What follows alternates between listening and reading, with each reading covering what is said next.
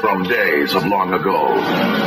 From uncharted regions of the universe comes a legend.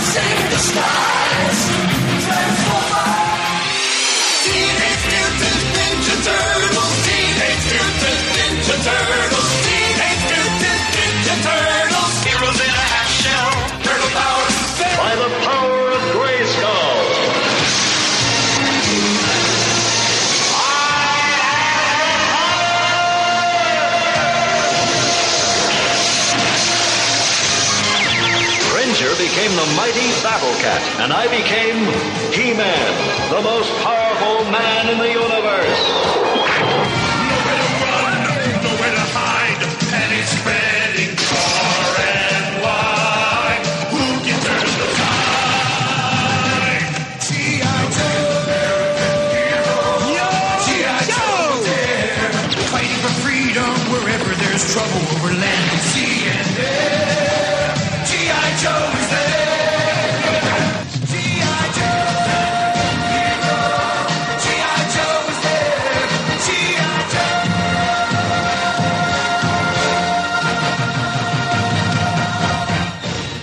Welcome to Star Joe's podcast, episode 191, The Good, the Bad, and the Suck. I'm your host, Ryan.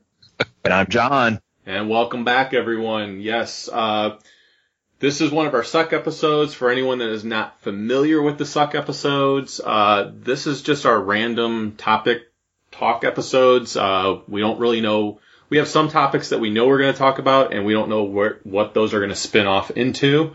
Um, so I, I know for this episode we're gonna we're gonna talk some things of what we've been up to uh, that we think listeners would be interested in. Even if they're not, we're still to talk about them.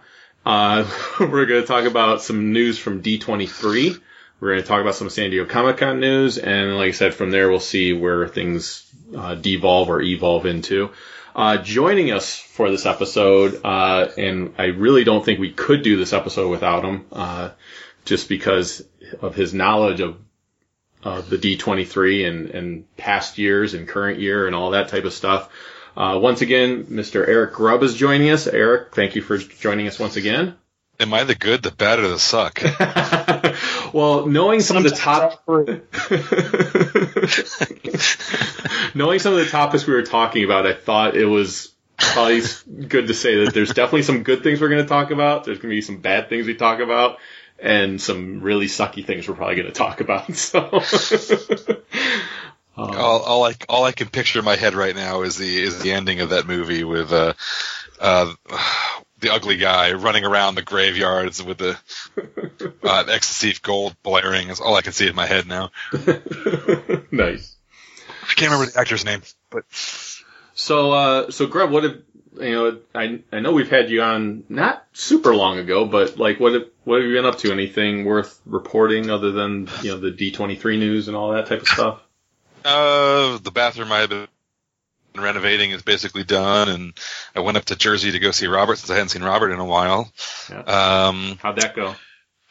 Uh, it was good. It, it was a longer drive than I expected, and uh, the dude who was the voice of uh, Robin in the animated series slash barbecue from GI Joe, the original, you know, the '80s cartoon, Yeah. was there. So, um, but it was good just to hang with to hang with Robert and uh, see his wife and kids who I hadn't seen in I don't even know how long, and the ranch thief has grown up. I was Uh, gonna so- say, has there, the question is, has was ranch stolen from you? no, there was no ranch stolen, but clearly they still remember me. So, Awesome. but uh, yeah, it was it was good. I mean, just you know, hang out. And he's he's got my uh, my Disney sketchbook, so hopefully he'll get that back to me before Baltimore. Hint, hint, nudge, nudge. But nice. if he listens to this, Uh, um, he eventually gets caught up on episodes. I don't know when he does, but he he he seems to know what's going on a lot of times. So yeah. But yeah, that's pretty much it. I mean, other than that, you know, life, work, whatever. The usual. Nice. Uh, well, uh, John, I know that you had uh, Virginia Con. Uh, how did that go? We did. We, we had a uh, we had a tremendous weekend. It was our two day show. Moved up quite a bit this year. Typically it's in the fall, but uh, had it right there after the Fourth of July, and uh, it was uh, it was great. Andre came down. That's right, Andre is. saw him in DC, and then we he came down and spent the weekend with us for uh, to hang out. And uh, JP was here. Saw Keith Knutson both days, and uh, we had uh, Mr. Hama was in town, and also Mike McKone. They were they were the two artistic, you know, the big creators, you know, the art creator types, and, and uh, uh, big names. And so um, we had uh, we had dinner with both of them on Saturday evening at uh, the infamous Mekong, and uh, Mr. Hama taught JP how to eat pho appropriately, which was quite entertaining. and he had some great stories that night, as always. And then uh, they uh, they had asked me when I was driving them uh, that evening, "Hey, can can you take us to breakfast tomorrow? Because the hotel breakfast is not very good." So we ended up at Denny's, and it was me and Andre. Uh, um, my friend Rob and Mike McKone and Mr. Hama at a big table and stories were told that I can't repeat on the air. it was hysterical. I got two, two sketches. I got, I got my Billy in his Cobra youth gear from, from Mr. Hama, which I was thrilled with. And, uh, and then I got finally the sketch that everybody's been waiting for. And believe it or not, guys, I actually sent my, my sketchbook home with somebody, but it's somebody I know and it's somebody I trust. And guess what? They got the book home and it was done in like three days. Was I was got- there a I lot got- of karma with this one? I got my boy George Snake Eyes piece by damn and it's awesome. it was awesome. I, yeah. I saw you Matt posted it and everything. Yeah, it looked amazing. Matt, Matt is so game and he had fun with it and he, he doesn't carry, uh, he didn't carry the, the colors to be able to color it there at the show. And I said, listen, I know you and I trust you. The last time I sent my sketchbook home with somebody, they had it for a year and I got nothing to show for it. I'm going to need this back at Baltimore. Well, he's committed to Baltimore because he is, uh, he's a professional. Right. And so, uh, yeah, I got, I got the sketch. I got a picture of it like three days later and he said, can I post it? I said, absolutely. And it has, uh, been the, uh, source of great laughter and great admiration. And yeah, if you want somebody that's game to do really anything that other uh, co-hosts like, uh, I don't know, Robert said he would never do something like that. Uh, yeah, I was really, really stoked. It was, it was, it really was. It was a really fun weekend. And, uh, like I said, getting to see everybody and, and again, hanging, uh, hanging with Andre and JP and, and, uh, and Keith and getting to spend time with them is, is always a pleasure. So we, we've got our next show is interesting because it's, it's right after Baltimore. Uh, it's just a one day event again. But, uh, but yeah, they, uh, had that. And then Grub, you went to FredCon, right? Yeah. Oh yeah, I forgot about that. Got That was got uh, a killer Wolverine match, if I if I recall. yeah, Senior Tim Shin. Because that was actually we had talked about it at the last two day Richmond show that back in October when uh, I was supposed to come back on Sunday, but things went uh, sideways and uh, kind of prevented that. So we've been talking about it for a while, but I know I threw it up on the Star Joe's uh, Facebook page. Yeah, So yeah, yeah. I definitely. I I know I want to get something from Tim at some point because his art's amazing. So um, it looked um, it looked incredible. Um, yeah, I need to actually post some of the sketches I got recently. I know Shannon posted uh, some stuff that he had done uh, for me. Uh, last Baltimore con, I gave him my 80s or my Star Joe's 80s sketchbook and said, uh, you know, I have a list of characters. He took a picture of the list and everything else, and I says, you know, draw anyone you want. And he says, well, Danger Mouse was on the list, so he's like, well, how about if I draw Danger Mouse? And I was like, yeah, that'd be great. And he, and then as later in the show, he said, you know, he said he was going to take it, like you were saying, John. He's like, you know, do you mind if I take it home and everything? I was like, no, I, you know, Shannon's definitely someone I would trust to, to send it home with him. So, and, uh, he says, well, before I go, he says, if I decide to draw somebody else, are you okay with that? And I says, yeah, what, uh, whoever you want to draw is fine with me. And my mind, I was thinking, well, that means that if he decides he doesn't want to draw Danger Mouse and he wants to draw somebody else, that that's what he's going to do. So, uh, sadly, we found out that Shannon was not going to be at Baltimore. And so he reached out to me and, and said, uh, what's your address? I'll mail you your sketchbook back to you. Uh, so he mailed it back to me and on the outside packaging, uh, wrapping was, uh, Blip from Space Ghost. And so it looked awesome and it has the typical Shannon Gallant humor to it. Uh, and so I actually cut that out and taped it to the inside of my sketchbook because I'm like, I don't want to lose this sketch either. Uh, so I open it up and I the page right after uh, the sketches is a picture of Brak uh, from Space Ghost. And I was like, okay, that makes sense. He, you know, he drew Blip on the front, and Brak in there. He must have decided that that's who he wanted to draw. And I just happened to be kind of flipping through the rest of the sketchbook, and I noticed there's another sketch in there. and it's several pages later, and I'm like, what the hell? And here it's Sheila the Thief from Dungeons and Dragons. And, uh, fairly provocative version of her because she's turning invisible, but just the bottom half of her is turning invisible and you can see Hello Kitty underwear on her and everything. So it was very funny and everything. And I was like, holy crap, he did another one. And so I flipped several pages and there's Igoo from the Herculoids, uh, along with, uh, I think it's Bloop and Bleep, uh, from the Herculoids, and he's smashing R2D2. And he's saying roar, and there's a little asterisk next to it. And at the bottom, there's the asterisk explaining what he's saying, and it says, I'm not going to read any effing books. Which just cracked me up. And then I flipped several pages after that, and there is the Danger Mouse sketch, which is brilliantly done. I mean, all these sketches were, pieces were brilliantly done. But, you know, this one was amazing and everything else. And I was like, oh my God. So I immediately reached out to him and said, you're absolutely nuts. What, you know, what the heck? so he said he was just having fun with it. And so that was a really cool, uh, very, very cool surprise. Um, and when Robert, I mentioned the, the, I think a couple episodes ago, I mentioned Robert with his family stopped here and spent the night and everything else. And I'm looking forward to having Robert on the show so he can tell the audience at a safe distance from me what he really thought of my geek room and everything. um, but, uh, I was showing him the sketches from Shannon and everything else, and I left the sketchbook, uh, in the room, n- not implying anything. Just, you know, I was actually planning on taking it to work the next day to show some people at work. And next morning I get up, I take the sketchbook to work, and I'm showing some some people, and then here Robert drew Space Ghost in there. Uh, so, and that was his thank you for letting the, his family stay the night. So, I finally have an original Robert Atkins commission piece uh, in my book. So that was awesome.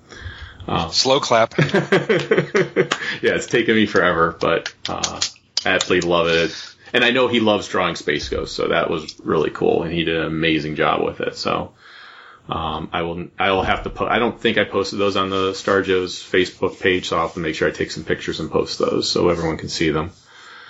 Um, so that was awesome. Um, the only other thing I wanted to mention before we start getting into some of the news and everything else, uh, or anything else you guys wanted to talk about, uh, I did have a whole concert weekend uh, that I mentioned again a few episodes ago. Uh, I was go- I went to go see Billy Joel, which, uh, which is at Progressive Field, and it was just absolutely an amazing concert. Uh, loved every second of it. It is Billy Joel's my favorite performer. Like Bon Jovi's my favorite band, but Billy Joel is my favorite performer of all time. Uh, and he did not disappoint me. This is my favorite concert I've ever been to in my life. Uh, we had on the field seats, amazing view. Uh, he played everything and, uh, John, like you were talking about Larry having stories and stuff like that. He, Billy Joel told a couple things I wanted to repeat, which is number one, he's sitting up there and he played a few of his songs to start off the show and everything else. And he sits up there and he goes, yeah, uh, I got nothing new for you guys. Uh, just gonna be playing the same old shit I always do. and he goes, and he goes, he goes, uh, I always hate that when I go to a concert and the band goes, okay, we're going to play a bunch of stuff from our new album. And he's like, and I sit there and go, ah, shit, I just want you to play the stuff I know. so he goes, so, so that's what I'm doing. I'm playing the stuff that you guys all know. Um, so that was cool. And then, uh, as a lot of people know that know his music, there's a lot of his songs that are inspired by some ex-wives of his. and, uh, so every time he played one of those songs, at once he was done playing one of those songs, he was like, and then we got divorced. so, so, uh, the guy did, uh, Billy Joel did t- a two hour show, and then he came out and did a half hour encore. So, it was incredible. And, you know, encore, someone comes out, they do like maybe one, two, maybe three more songs. He did like six or seven more songs. So just when you thought, oh, I'm never, I'm not going to hear this song, boom, he was playing it. So, um, it was an absolutely incredible show. And then just so happened to fall on that same weekend, I had entered one of those like radio contests where you just go to their website and enter to win tickets to something. And I won tickets to go see Straight No Chaser and Postmodern Jukebox, which I had never heard of until that show, had never heard of Postmodern Jukebox. I had seen Straight No Chaser uh, twice before, so this was my third time seeing them. Uh, they are an a cappella group, and they're best known for doing the uh, 12 days, uh, unique version of the 12 Days of Christmas uh, that plays on the radio every year and every everything, and they are phenomenal. Um, John, you had actually mentioned about Postmodern Jukebox, and you're like, oh, they're great. So I started looking up some of their songs, and the best way I can describe them is they are a band uh, and a group that plays modern day songs, but with like a 1920s vibe to it, like big band style to it. Um, and there is nothing like hearing the song "Wasn't Me" done in a 1920s style. so, uh, so that concert was awesome, and by the end of that weekend, I was done. it was it was amazing. Uh, I had a lot of fun, but it was exhausting at the same time, just because we were having a blast. So, um, and I would definitely recommend going and see either Straight No Chaser or Postmodern Jukebox. You're going to have a great time at either. We had a huge storm that came in and they did not, Postmodern Jukebox did not let that stop the show. They just ran with it and they actually loved us even more as an audience because we just kept going with it. So, um, so that, that was a blast. So, um, John, did you, had you seen them before or did you just know of them or? I only know of them through uh, through YouTube and and Nerdist are big fans. They they post a lot of their stuff. They're actually going to be playing Richmond in the fall, and I'm I'm planning I'm planning on getting a ticket because I was I just really like the arrangements. Like you said, the arrangements are very very unique. Yeah. Uh, some really fine playing, and they've got some tremendous singers. Yeah. So, The one, Yeah. the one guy came, that's cool. Yeah. But it was cool. Yeah, the one guy came out and earlier in the show he had like a bun, you know, a man bun in the back and everything and was all dressed nice. And later on, uh, in the show, he comes out, the man bun's down, his hair is just like s- scraggly looking and he's got this full beard and everything else and he's shirtless and he's got no shoes on. He's got, so he's just barefooted and he's just got these black pants on and he's just like kind of slumped over and he starts singing the song Creep and and his voice is amazing, but it's just the way he looked was perfect for that song. so, um, so yeah, I would, John, definitely go see them. They're, uh, you would, you absolutely would enjoy what they do. All right. Well, uh, anything else you guys wanted to talk about before we start getting into some of the geeky news and whatnot? Dream Theater is finally coming around to the states for the 25th uh, anniversary tour of Images and Dream, or Images Nice. and Words. So it's like, woohoo! Yeah, let's not talk about that because Dana's not going to be real happy that it's on a Tuesday night, night after Thanksgiving. Oh well, hey, I'm okay with that. hey, whatever. I'm excited. Excellent. Nice. Anyway, All right. Uh, well, let's get into some uh, D23 news. Uh, Grub, I'm kind of relying on you for some of it. I definitely saw some of the news that came out, but I know that you you look into this stuff a lot more than even I do. So well, considering my like, my raging. I mean, when I say that Disney owns me, it's not a joke. uh, because between Star Wars, the Muppets, uh, I just I grew up going to the Disney parks. Um, if they owned G- GI Joe and Robotech, they would literally own me. Like everything I'm into, pretty much. Uh, I'm really a parks guy over the. I mean, the movies are fine and and all that stuff, but when it, it's the Disney parks are the stuff I'm really into. Yeah. So I don't know if you want to start with the Star Wars stuff, or if you want to start with some of the other things that are a lot less information than the Star Let, Wars. let's stuff. start with some of the other stuff. I, I'm just like you. I mean, I do love the movies and, and all that stuff as well, and the history of Disney and all that uh, throughout the years. But yeah, I I could live at the parks. I love the parks. So, uh, and now with Star Wars coming, which we'll get into in a little bit, I definitely could live at the parks. but Yeah, but uh, yeah, what was like the, the the the first real thing that's actually connected to an '80s property is the Tron coasters coming from Shanghai to Magic Kingdom in Orlando, which is like woohoo! Finally, Tron in the parks Nice. again.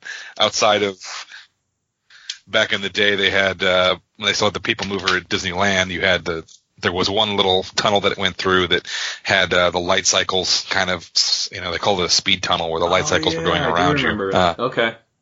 that was and that was a long time. Like the the People Mover in Disneyland been gone uh, since I think the Yeah. late '90s. It's been a long time since it's been gone. And then they had Electronica, uh, which was like a dance party type thing when Tron Legacy came out, um, which was cool. But you know, the cool part about that was that an arcade, a whole bunch of games, and they're blaring the music from the movies and from the movie, all that '80s like Journey and all that.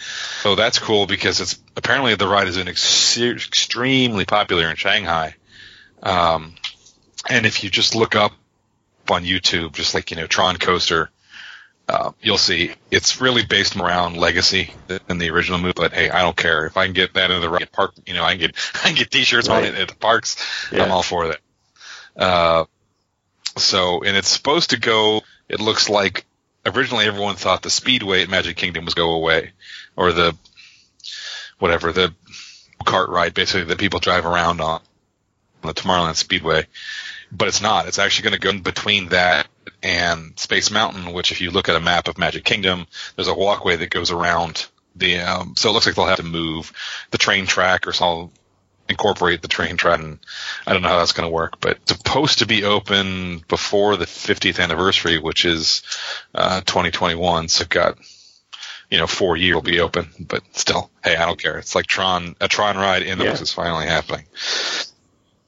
And then there was uh, a little bit of talk about Marvel stuff with um, specifically the Guardians of the Galaxy Okay. going into Epcot and replacing Ellen's Energy Adventure. Uh, okay. They didn't. They, there was no details. People are kind of. It's probably going to be a roller coaster of some kind because that building is enormous. Yeah. A lot of space behind it. Uh, but there's also out at Disney California Adventure in Anaheim. Uh, they re- just reached Tower of Terror a couple of, not too long ago, like within a couple of months. I think it actually opened this year to a Guardians of the Galaxy ride, where it's supposed to be the you're in the collector's whatever the collector's thing doing a tour of his place, and then there's a, a really cool rocket uh, animatronic. But there's been rumors for a long time about a lot of that area where the Muppets are. Unfortunately, they're going to go away, but in in California Adventure, but that whole area looks like it may become a Marvel type land Okay. um, because they there's said that was that was coming currently is uh, like meet and greets with Spider Man and all, all these other kinds of things, but there's just so many things on their plate that they announced that they held back a lot of information. yeah. Uh, and there's been a lot of put like an Avengers like manhole cover over in that area of the park, and they have like people standing around that are Shield agents like protecting it. uh, so clearly they're kind of hinting that it's really coming to California. Right. Not to Orlando because there's a whole confusing thing with east of the Mississippi River.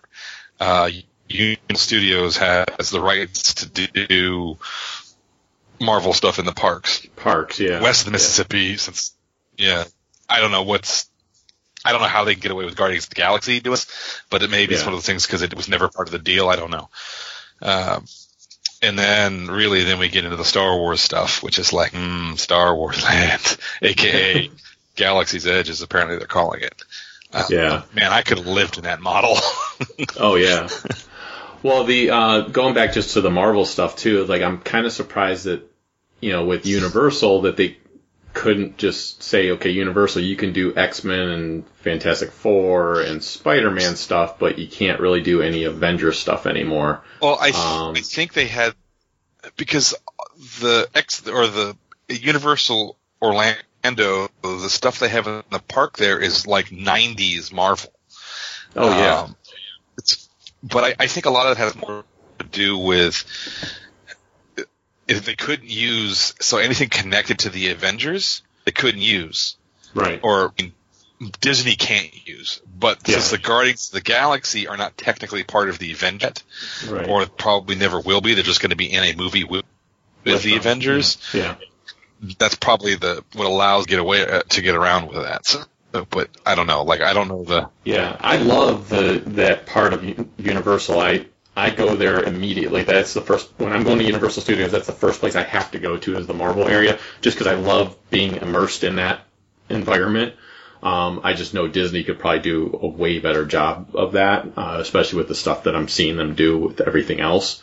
Uh, so I I want Disney to do like a Marvel land and, and everything else. So who knows? I'm sure it'll it, it's going to happen at some point. But Yeah, I think at some point Disney's just going to bite the bullet and just give them the money and say we want our properties back. yeah, yeah, Um, but who knows? I mean, they have considering the plans that they have in the works with, uh, you know, with Toy Story Land and Star Wars Land, and it looks like these major changes to come into Epcot and the Tron ride going in. I don't.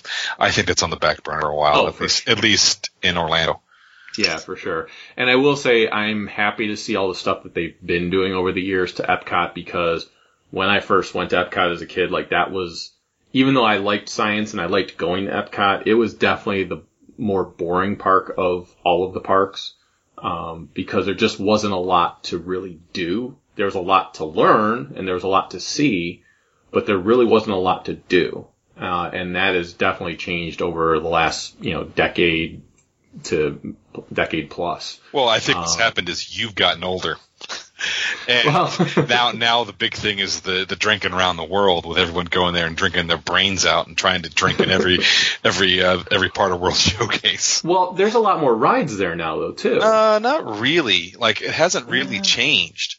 Uh, well, from when I was a kid, it has though. Well, 'Cause, actually, I think I mean you have like Test Track, you have Soarin', you have things like that that are now part of Epcot, and hearing that they're going to do something else now as well, like that's going to be more of like a roller coaster thing, like those there. I feel like there's more activities to do. Test Track was another ride. Uh, Yeah. Was I think it was Horizons, um, or maybe that was Yeah. it was World of Motion or something like that. But it like they haven't really. I mean, they. Add, I think Epcot's about to go through some major, major, major, major changes. Like if you look at the artwork from Epcot that they, uh, from the like the concept art, art artwork they put out, all you got to do is look at that whole opening area. Like you've still got Spaceship Earth with a giant golf ball, and then that whole area behind it has changed. Innoventions is gone. Uh, There's a lot of stuff missing that currently exists. So I, I think that park is going to be reinvented, uh, especially Future World, um, because it Yeah, needs yeah. it. It really needs it. Oh, it does. It doesn't look like Future World anymore. Oh yeah. Um, so yeah, getting into uh, the Star Wars stuff. So uh, yeah, the whole Star Wars land looked incredible. I had so many people tagging me on that stuff because they were like, like one of my coworkers actually tagged me on it and said, "And there goes, and we just lost Ryan." Well, it's just, I mean, that uh, that model that they had was apparently enormous. And if you don't know the model, just look up Star Wars Land model, and there are a million videos and a million photos of it already floating around. Yeah. And I'm like, oh my! I mean, like they just, you know, they've discussed it because it's, you know, you you come through and you're in this area and you're kind of like on the outskirts of town, and that's kind of like where the resistance slash rebellion is is going to be on the kind of the outskirts, and then you come into the town itself, um, and then on the other side of town, like apparently the first order is just supposed to have landed. So you've got kind of a weird mix of you know current the potential for future expansion, you know old stuff, Sure. um, and it's not a it's not a place that we've ever seen in Star Wars before, which I think makes more sense. You know? Absolutely. So I think it's supposed to be like this old outer rim, you know, place where before really the uh, they had solidified the idea of hyperspace routes where so people traded there more often, but as time went on and the hyperspace hyperspace routes became more you know, mapped out, less and less people kind of went there. And it, you know, kind of thinking like the idea of like Route 66 where it, for a long Yeah. time it was the only highway going across. And then as more and more freeways and highways were built, um, purely for that purpose and kind of started getting bypassed. And Yeah, I kind of I kind of view it like um like take Maz Kanata's location that she had in in Force Awakens and kind of expand that and make it more of like a town where it's like you have anything and everything of Star Wars that probably travels through there. Uh, just but it's mostly like you said the outer skirts of of civilization. So it's you it's a lot of you know a lot of variety, a lot of, lot of diversity of characters and everything else, and they can kind of play with that a lot more than.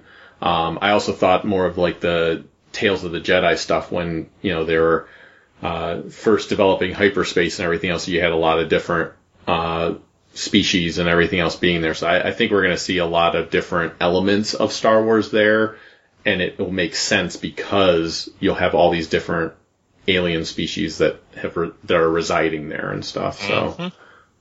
Yeah, and then you've got the two rides attached to it, which is the Millennium Falcon ride, which is from the concept art. You're basically six people in it, and I Yeah. how it works exactly, I don't know. Like they haven't gone into the details because they're still working on it, I'm sure.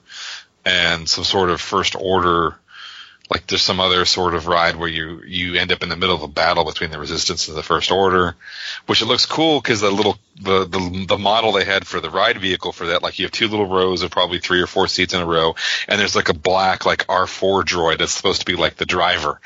And I was Nice. I was like, oh cool, I like this little guy. Yeah. But uh, yeah.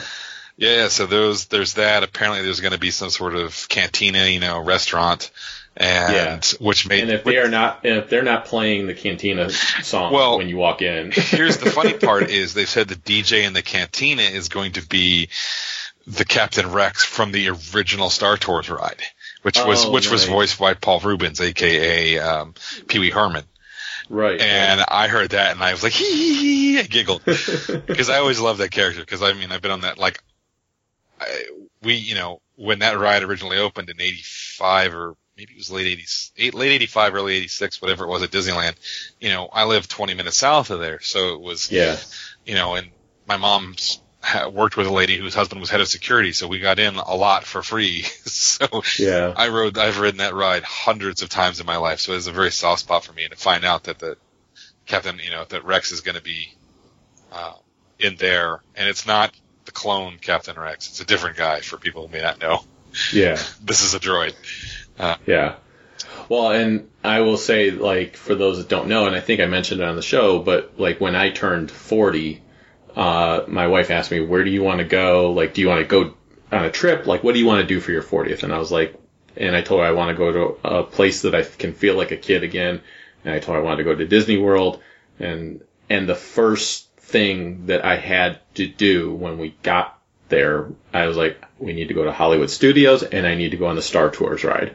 Uh, cause I, I did, certainly did not ride it nearly as much as you did, but as a kid, I went and saw, went there, rode it many times, and I had ridden it many times since then. And basically every time we went there, I had to ride it.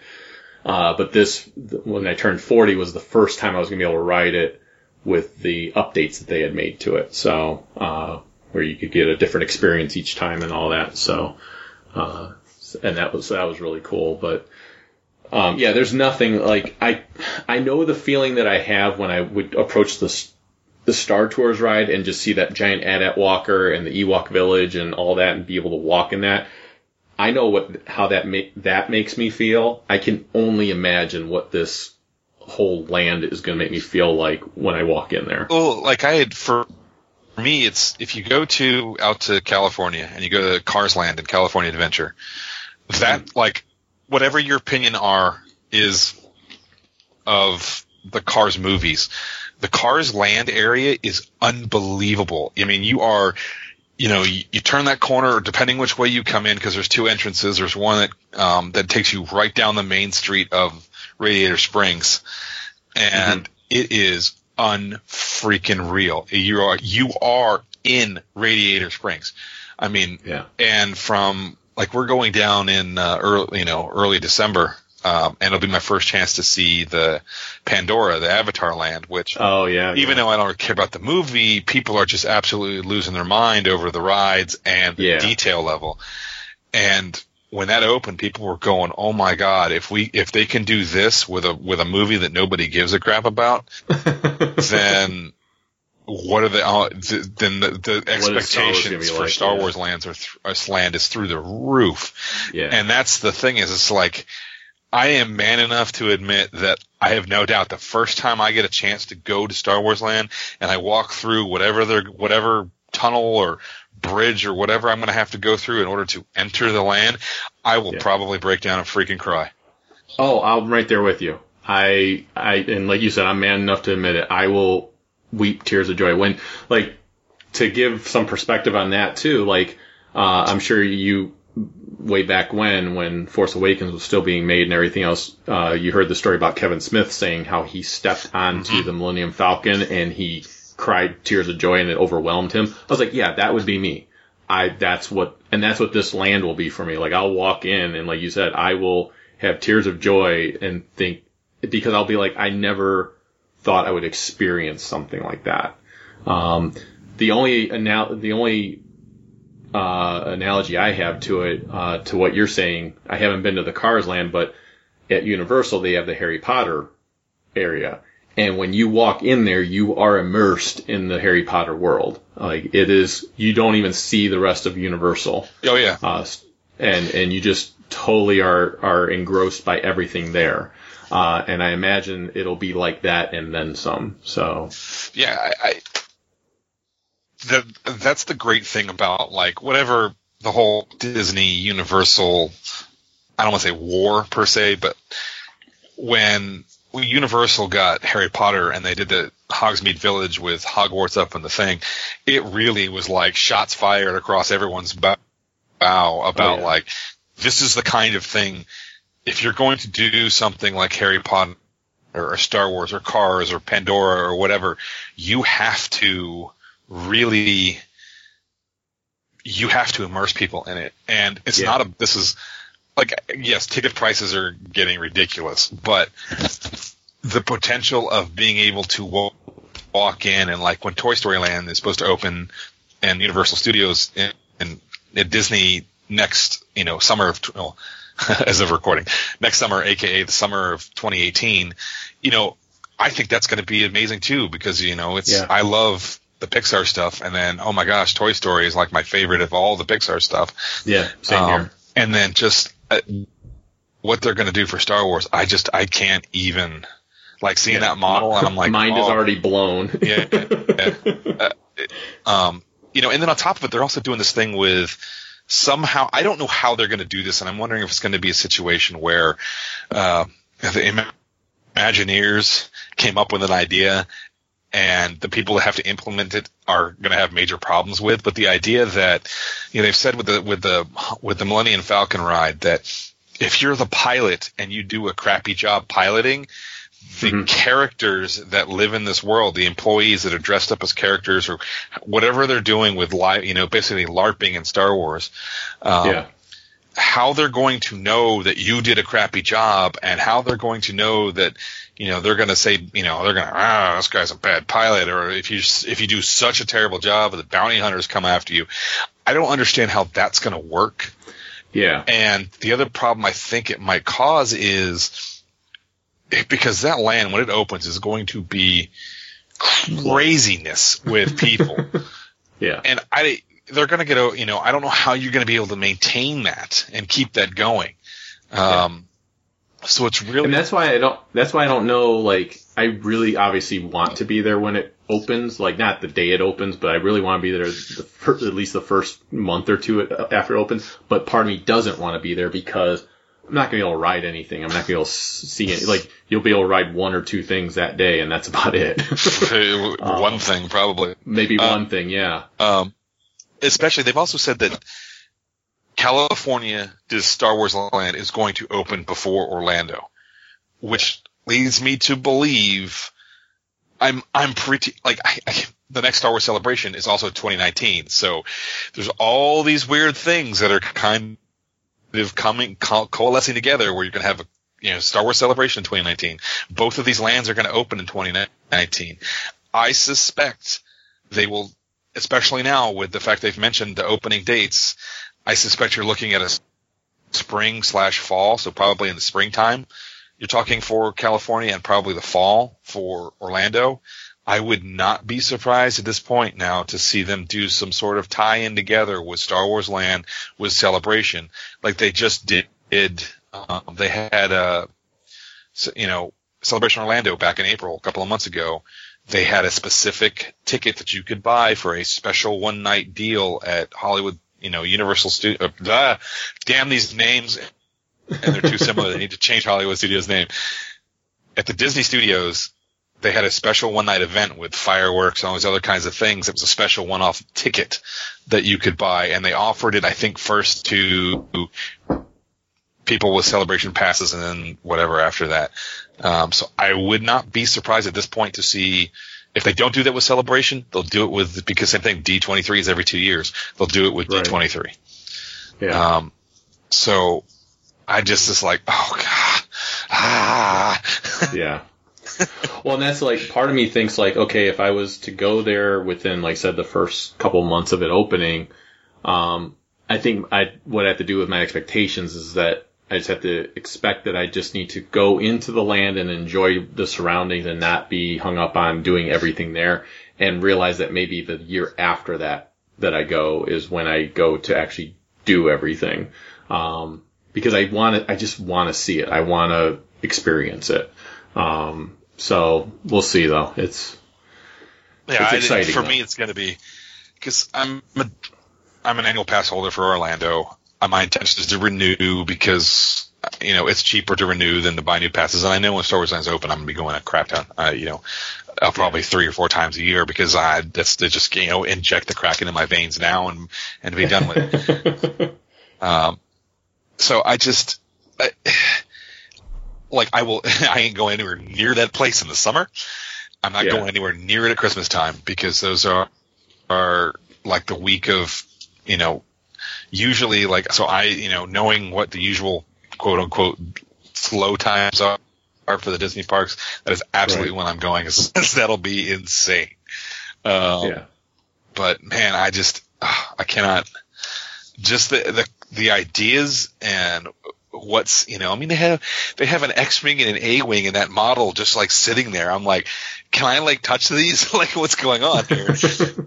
and you know it's not like it currently the edit they have outside of um uh uh oh god the ride it the one ride uh Star Tours you know it's just a facade it's meant to be like here's the movie magic you know and it's the back end of Right. things and but you know this are all these things are you are in you are supposed to be in that world therefore there's none of Yeah. the it's like you know behind the scenes stuff you can't see and all I'm just like Right. Right. And then they announced the hotel which was like oh Oh, yeah. so that Star Wars hotel, which from, you know, there was a lot of rumors flying around about, you know, oh, it's going to be a thousand dollars a night. It's going to be this kind of night. Well, there's a guy by the name of Jim Hill who is a like, I mean, he, he's an author. He has a, uh, he does a lot of stuff in the Disney community. Him and, and this other guy named Len Testa.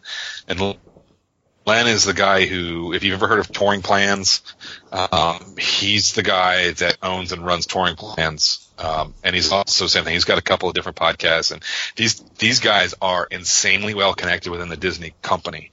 And Mhm. Jim Hill the other day was saying that it looks like they're basically going to kind of treat this hotel as like if you're going on a cruise. It'll be like a multi-night kind of like a two-night thing or a three-night thing or maybe like a four-night thing, something like that. Um, but it, you know, so you, it's not going to be like one of these. Well, I'm just staying here for the week. It's not going to be like that. It's a specific Right. set s- set of nights. Um, and right now, what they're saying, the price is going to be 650 um, for a two day thing.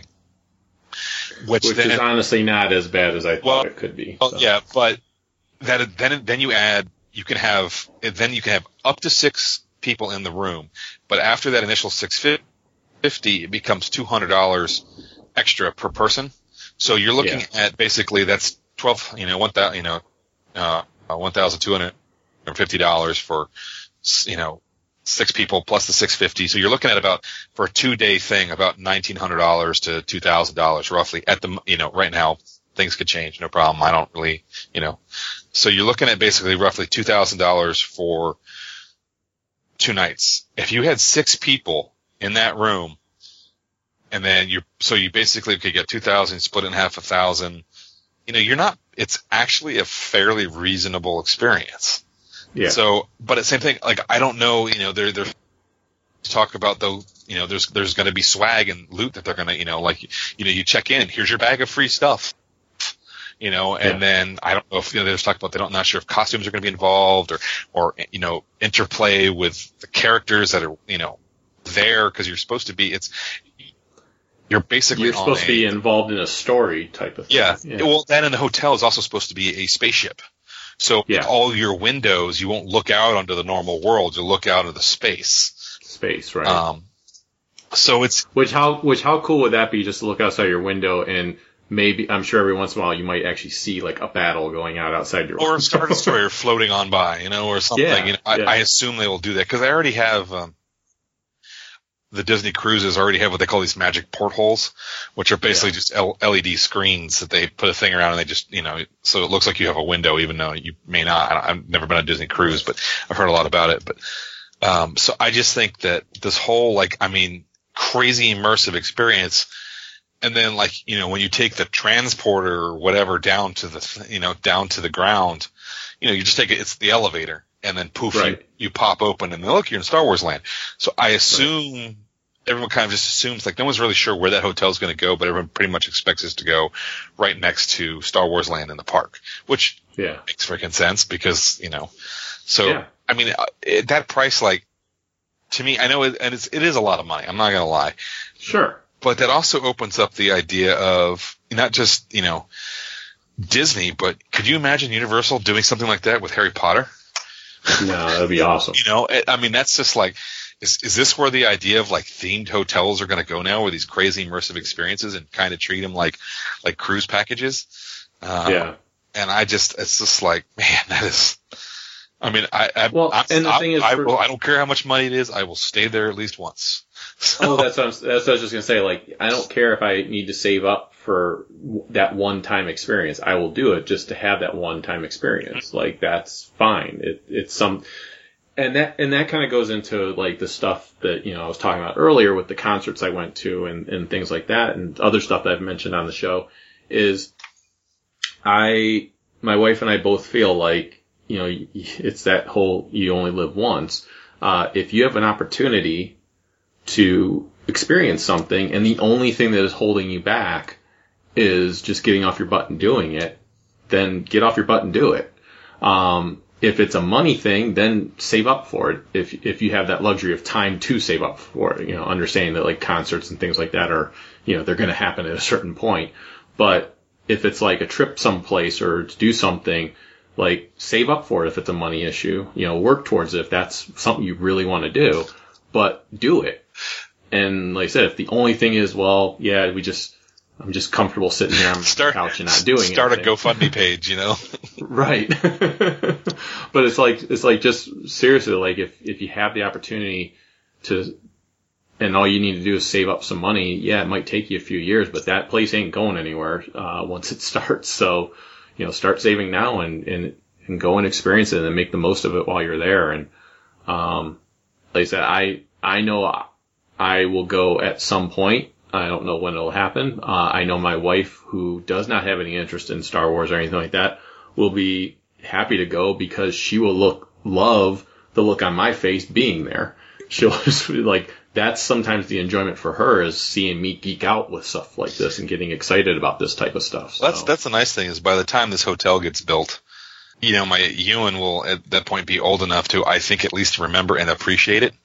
Um, You know, in 2019 he's going to be, you know, by the time this opens, you're talking three and a half, almost four. So, um, actually, no, he'll be on. Um, no, he'll be than that. he'll be more like four and a half. Um, so I, you know, it's one of these things where it's just, I mean, I, God, it, why, why couldn't they have done this 10 years ago? Why, when I was younger, you know? Um, but yeah, that, I mean, that's really, uh, I mean, you kind of blew over the stuff when we kind of quickly went over it, but I mean, there's, there was a lot of other stuff that sizzle reel or that uh, behind the scenes um, video that they did Yeah. for uh, Last Jedi. yeah, I actually liked that better than the trailer they put out. yeah, I did too. I did too. Um because that was great. If you haven't seen that, I mean, it's not really much in the way of spoilers. It's just a lot of behind, you know, John Boyega. And what kind of director can't do a good Wookiee roar? And Yeah. and those damn porgs are so freaking adorable. Those weird like puffin penguin yeah, seal looking things. yeah. And there's actually a book that's going to come out. It's Yeah, like a Chewie- children's Chewie book. It's like Chewie and the Porgs. Yeah, yeah, that's the other thing. There was a wait. Is that San? No, San Diego's a lot of that stuff. San announced. Diego, a lot of that stuff. Yeah, Yeah, I can't remember. It all blurs together because it was like one weekend after the other. right. So So, yeah, yeah.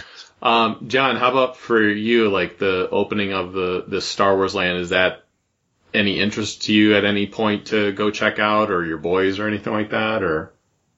I'm gonna give you guys some perspective. The last time I went to Disney, it was the year Epcot opened. Wow. Wow. So, So yeah, um, no, I, I think it's great. I mean, it's I'm happy for those that uh, that are looking for that because uh, I think to Grubb's point, you know, why didn't they do it sooner? Maybe it's a technology thing. Maybe it's just a, you know, obviously timing is key. But uh, uh, uh, am I gonna go down there? No, because I think it will be a sea of humanity that you'll never get through. At least when you start. Oh come on! You could yell out, "Oh, the humanity!" the whole Yeah. time. Yeah, you know, uh, I'll be like Han Solo yelling, "I'll see you in hell." Um, uh, no, I, I, I, does it hold any sway for me? Not really. I, I do think it, it's exciting. It's it's fun to think about what they could do. I, I think I'm more excited about the Tron ride because yeah. I think it'll be fewer people. Well, you, you know what the funny thing is when you watch the videos for that Tron ride, it is amazingly quiet. Like I couldn't believe how quiet their coaster was. Oh wow. Okay. Anyway, that's all. Yeah. All right. Well, uh, let's get into some San Diego news. Uh, well, wasn't so much San Diego news, but one thing I wanted to mention, I just wanted to kind of hear your guys' thoughts on it because when I heard this announced, I was kind of at first I was in disbelief because I just didn't. I was like, no, that can't. I was thrilled, but at the same time, I just didn't believe it. Was uh, Ron Howard being announced as the new director on the Han Solo movie? I was floored because obviously Ron Howard's an excellent director. Uh, he's done a, amazing movies and everything else. Uh, the, I mean, and I guess I shouldn't have been surprised because, you know, he grew up with, with these movies and I'm sure they probably hold a place in his heart and everything as well to be a part of that and everything. But I was just never dawned on me that someone like Ron Howard would want to direct a Star Wars movie. Well, he was offered uh, episode one, I think. yes, he was. okay. Did, did- had the had the Lord Miller been fired the last time I talked to you, Ryan? Uh, I don't think so. Because I have a whole perspective on this that I think like people Okay. may have not thought about, and that's the the whole thing with okay, you know, they had all the problems. You know, Josh Trank. It was originally going to be doing a movie, and the rumor was it was a Boba Fett, but then they axed him after that whole debacle with Fantastic Four, and and Right. like this whole thing about oh well they brought in somebody else to to help Gareth Edwards reshoot stuff, and blah blah blah blah. Um, and now this whole thing with Lord Miller, and it's people like, oh, do they even know what they're doing? And, and I think this, the answer is actually um, more simple than people realize, and that I think what happened was is when they announced all these, you know, first originally was like anthology films or whatever. I think they were so focused on episode seven that to that they kind of were like, oh well, you know, let's let's have some fun with some of these other ideas. And so they decided, you know, they brought in Gareth Edwards to direct a war movie. They brought in Lord Miller to direct a comedy, you know, sort of. Um, but they were, I think they were so focused on episode seven that they kind of weren't paying attention to what else was going on as much as they should have, perhaps. And after the, I mean, everyone expected TFA to do well. I don't think Sure. anybody expected it to, to two billion dollars, almost become the highest grossing box office movie of all time. You know, I don't think anybody expected that. And I think Right. when that happened, they kind of went, holy crap. Uh, we have to rein in other stuff because, you know, like they're like, okay, well, a comedy is a comedy, but is that really Star Wars? Yeah. Um, and I think Which I would say yes, but yeah. I mean, to an extent, yes. Like Han Yeah, Solo yeah. has a sense of humor, but Han Solo shouldn't be a comedy, in my opinion. It should be, I agree. um, but like I think Gareth Edwards, when he finished Rogue One, I think he filmed the war movie that they wanted to film, and then they realized, wait a minute. This is a different tone. Like after TFA, they're like, "Oh crap, we have to change the tone a bit here." And I think that's you know not to you know I, I love the outcome of Rogue One, but I think that they realized this isn't Star Wars necessarily, and they need to make it a little more Star Warsy. And then I think, you know, Gareth Edwards was willing to play with that. Go, okay, you know, I understand you want to change some things, you want to bring in some other people with some other ideas, you know, whatever. I'll still stay in the process. And from what it sounds like with Lord Miller, it sounds like they, um, basically were shooting too much from the hip. They didn't want to take direction. It sounds like basically they became, you know, Disney was going, okay, this is not really the movie we want. You know, can you change some things? And they kind of basically, you know, said jog on and then things escalated from there. Yeah. Uh, so I don't think it's, it's, you know, people like, oh, what, they don't know what to, I think Kathleen Kennedy knows exactly what the hell she's doing. But I Yeah. think they just ultimately, with Force Awakens, got distracted and then realized, oops, yeah. we may have made a mistake. Let's course correct while we still can. Right. Well, and I agree. Like you can do, you can do a comedy movie of sorts with Han Solo, but you have to realize it still needs to fit into what you've what has been created before of the Han Solo character. Yeah. You know, Um, you know, it, you can't turn it into a uh, slapstick comedy. You cannot turn it into a uh, a spoofy type comedy or anything like that. You still need to be true to that character and everything else. So And the, the other problem I think with this movie that, you know, like Rogue One, I think was a great idea because of you can play in an area where it's characters you don't know. You know, Mhm. we know, okay, well, the rebels stole it, but we don't know anything beyond that. But ultimately, with like Han Solo, this is Han Solo. You know, at this point, I think we all kind of know the character. yeah, And there's something to be said about maybe we don't want to know the backstory. You know, maybe yeah, I, I think I think I'm sure the movie will be fine. yeah. But yeah, same thing. Like I'm just not like. I mean, I'll go see it. I'm sure. I'll sure I'll enjoy it. But I'm just like, eh, I'm just not. You know, like the idea of the Boba Fett movie. Like same thing. I'm like, eh, I'm just. I'm not. I would rather see other stories being told. You know, and maybe maybe the decision is like maybe the Han Solo will be the last of these standalones. You know, maybe they. Right. You know, there's also something to be said about don't put a movie out every goddamn year. I understand Marvel's doing this, but Mhm.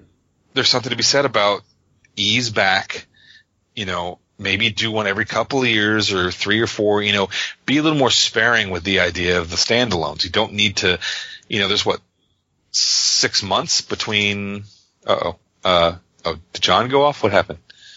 no, he's here. Okay. Um, you don't need to. There's, I think, okay. You got Last Jedi comes out in December, and then uh, Han Solo comes out in May. You know, at that point, I, Yeah. I think you may be overloading, and I think you need to, t- to chill out. So, Yeah, well, and see, I, I'll take a different, a little different perspective on that. Um, I, I would not have a problem if they eased up on the gas and, and did one every couple years or one every three years or something like that. I don't have a problem if they were to make that decision, but and I have no problem with them continuing some of these standalones of characters that we do know uh, if they do them well. Uh, you know, as long as you're making good movies, I don't care how often they come out, and I don't care what topic you're picking up on. The thing I that I will agree with you on is that I think that they need to, at least I think this is the direction that you're talking about too, is I think they need to expand the world that they that they have access to now. Um, don't feel like you have to stay within this box and this confine of these characters and in this time period and, and everything else. Um, I'm fine with doing standalone movies or doing uh, separate trilogies or separate, you know, duo movies or something like that if you want to. Uh, if you want to expand out to character to new characters that are still within this universe, like like we've talked about before when we did the talking about this Dark Horse comics and everything else. You know, if you want to go to the early days of the Jedi or the the late days of you know the universe and everything else, like they did in the Dark Horse stuff, uh, I'm fine with that. Like you can still have those names peer, appear here and there. Like you can still have a Skywalker appear up later or something like that, and then that gets a buzz going of like, well, what does that mean, and who is that, and how is he related, and all. You know, that gets the fans eager and excited, and every everything else of what things mean. Um, but yeah, like I would like love it if they could expand out. And I've said this many times when it comes to, and this relates to the Marvel movies too, and you can see it in the Marvel movies. is Star Wars can be a lot of different things. It does not have to be a sci-fi opera fantasy type story. Every movie doesn't have to be that. Uh, you can do a comedy. You could do a, uh, a war one like we just saw. You could do a horror one. Hell, we just had in the comics, there was a Screaming Citadel story. That was like alien-esque of like a sci-fi horror type story in the comics.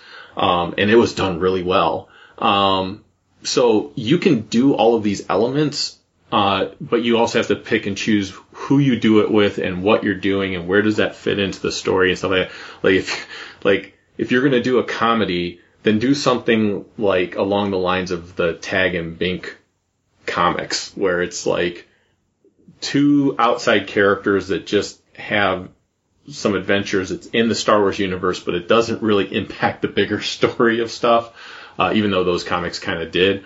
Um, but like, you can do a whole bunch of different types of stories in the Star Wars universe, but pick the right people to do them, pick the right characters to work with, and actually expand out from this box that they are fitting themselves into right now. Like I think the idea of Han Solo, the, the solo film being a heist film, is a Mhm. good choice for a Han Yes. Solo film.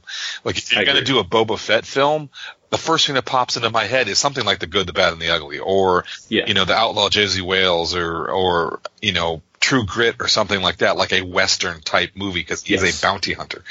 Yes. You know, that kind of idea to me, you know, if you want to do like a political drama, then you do like Princess Leia, you know, Yeah. or something like that. yeah. But uh, you know, but at the same time, I just, you know, they don't they, But I don't to always cram them down my throat every year either, too. So Yeah. But like I said, if they keep doing it well, I don't care if they come out every year. How they come out every six months, I don't really care if they're being done well. Uh, the second you're doing so much just to get the product out there is when I start having a problem. And so far with Marvel, I really, you know, other than maybe one or two movies that I didn't enjoy as much, I still have enjoyed pretty much everything that they've done from the Marvel Studios.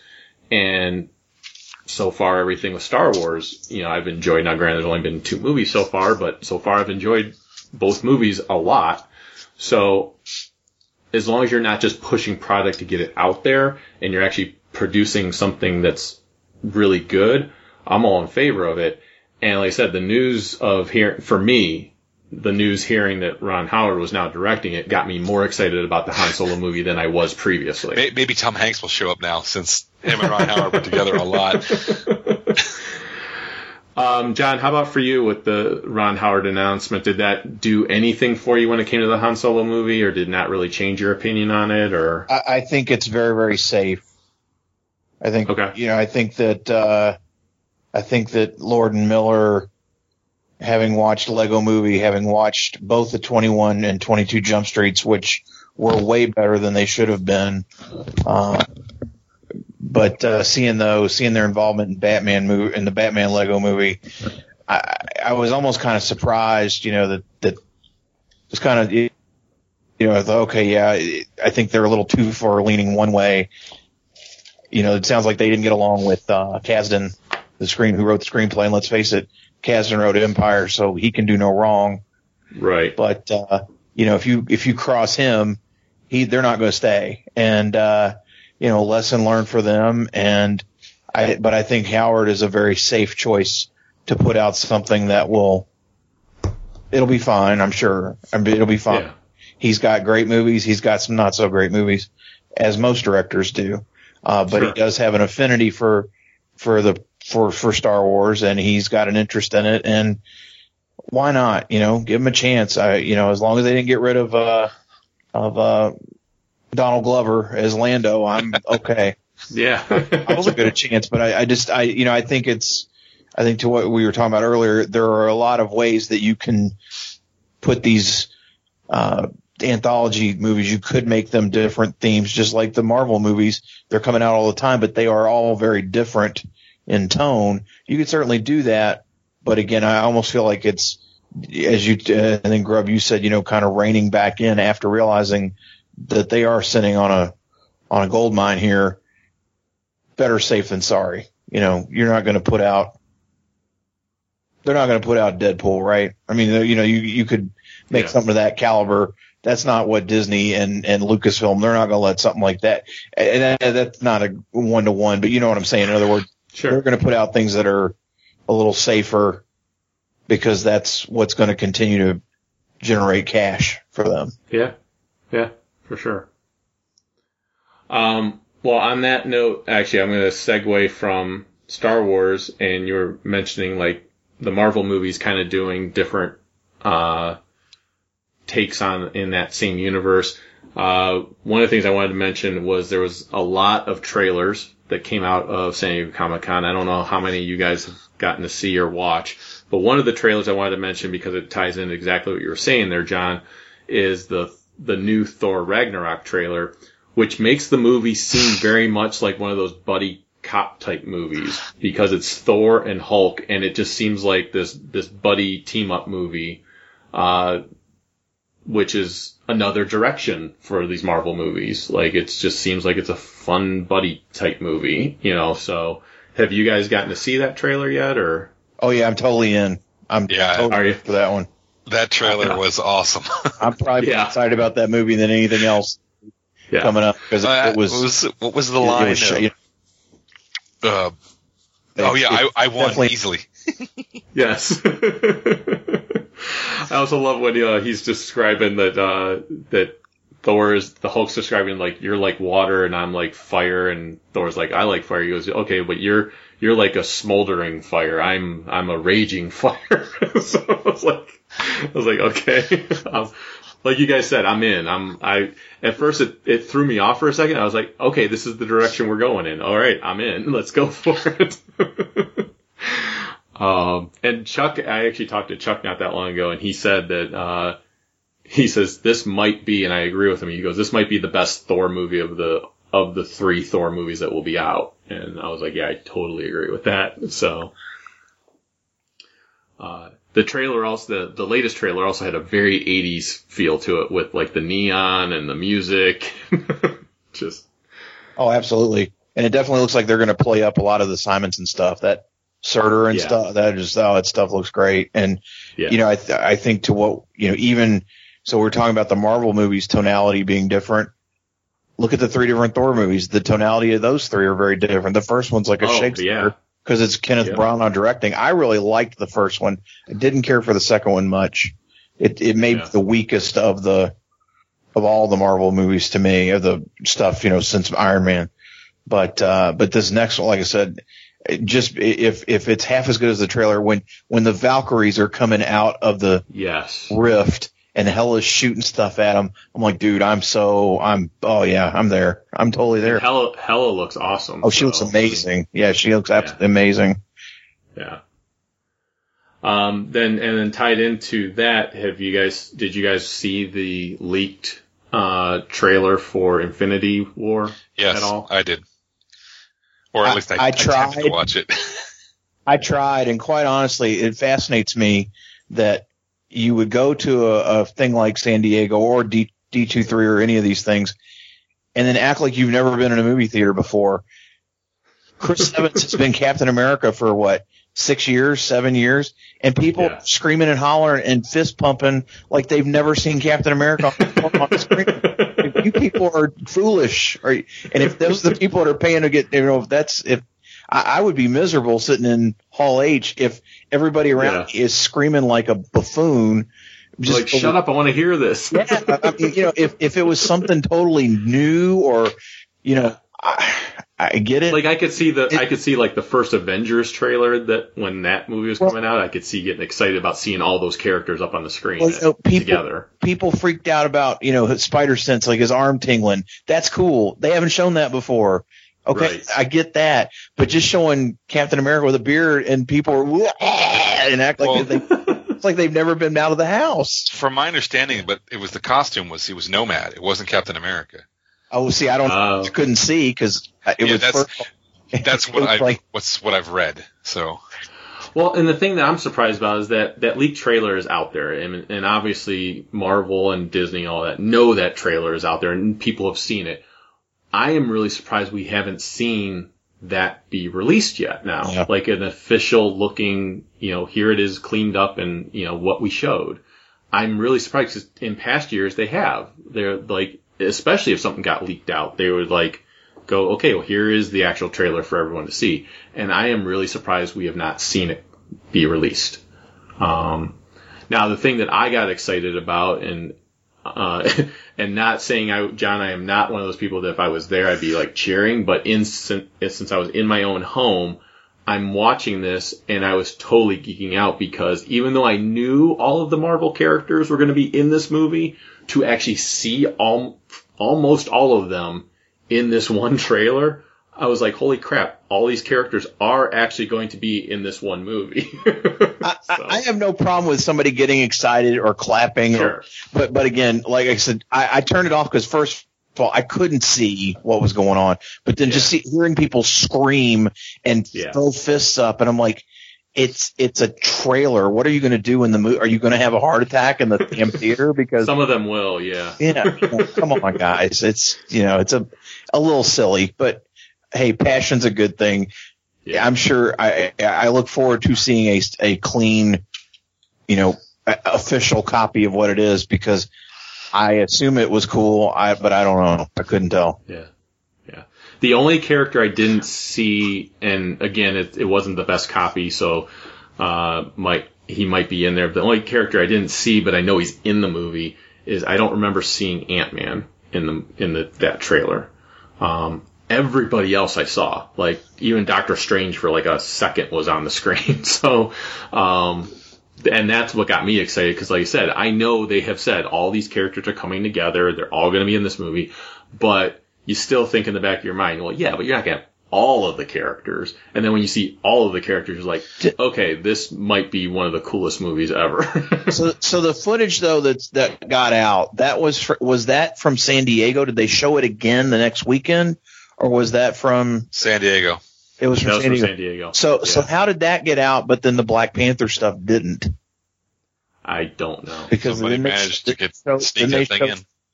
Because they they were talking about some of the footage for Black Panther and the fact they had Klaue and his arm turned into a gun or something. Like, holy cow! I wanna- Yeah, I want to see that too. Yeah, yeah. The only thing I saw for Black Panther, which I'm super excited about, also, um, but I saw the the poster that they showed with Black Panther standing on top of the uh, the Panther statue and stuff like that, looking over Wakanda, and I was like, that looks amazing. so, um, yeah, there's just uh, there's so much good stuff coming out. Um, and then uh, did either of you guys watch? Now, have both of you seen the the show Stranger Things on Netflix? Like, have you watched the first season? Yes. You, we should just call that Stranger Ghostbusters. The I trailer. know the trailer was amazing uh, for Stranger Things season two, um, and it was nice and long too. Like you got a lot of what is going to be happening and stuff. So, Plus, I love the fact they used Thriller for that trailer. oh yeah, that was great. I love the fact that it started off with Dragon's Lair. Yes. Uh, that was fantastic because I hated that game as a kid. I loved that game, but I hated it. I loved it because the animation. I hated it because you could not beat it, like without dumping a ton of quarters into it. So, It's, it's was it Wayne's World? Kids know dick. I see them pumping quarters into machines every week.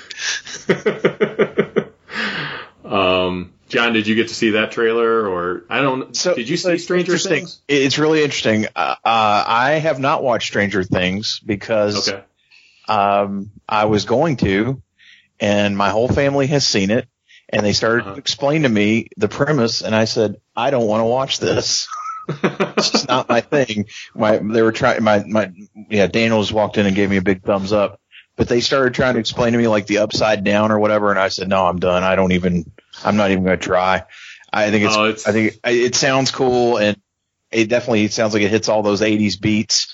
Uh, Yeah. I stick to Red Oaks, which I think I've recommended on the show before, but um, Yeah. season three of Red Oaks on Amazon comes out like next month, and I'm ready for that. Th- That's my Yeah. 80s TV the, the best thing, the best way I can even describe the upside down world for anyone that hasn't really seen it, uh, I view it almost, it has a very poltergeist feel to it, uh, except that you actually get to, at certain points in the show, you actually get to see the, the other side that you didn't see in the actual poltergeist movie. You saw, you know, Carol Anne being taken and you got to see stuff that came out of you know, the TV and all that type of stuff, but you never got to go into that world. And in Stranger Things, you actually kind of go into that world along with all the other stuff that was happening. So, um, it definitely has some horror elements to it. It has some sci-fi elements into, into it.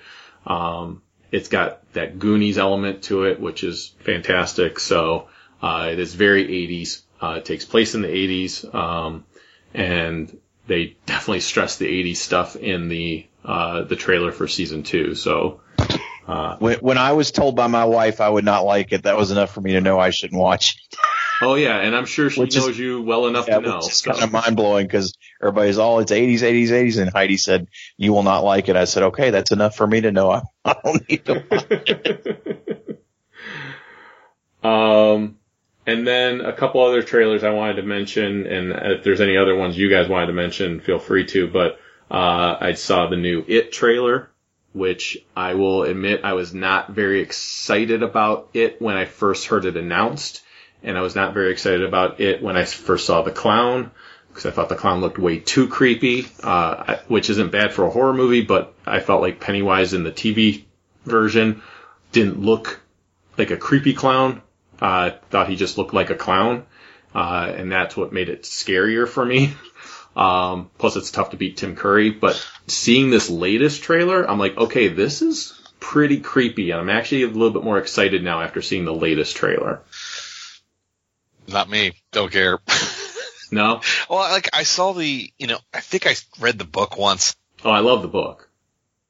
You guys still there? yeah. Okay. Uh, can't hear Grub.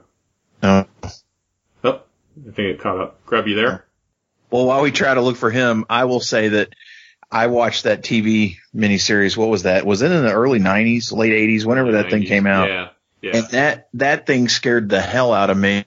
Me too. until the last 20 minutes. And that ending was so stupid. I was so disappointed. Like I was like, I just wasted three and a half hours of my life on this. I, is, is, I, I wonder if the end of that, the end of the movie will be anything like that because wow, that will be underwhelming for everybody. Housekeeping. Well, I. hey, you're back. I think I accidentally hit the uh, the mute button that's on the uh, on the string when I or the cord when I Gotcha. when I leaned back. But Gotcha.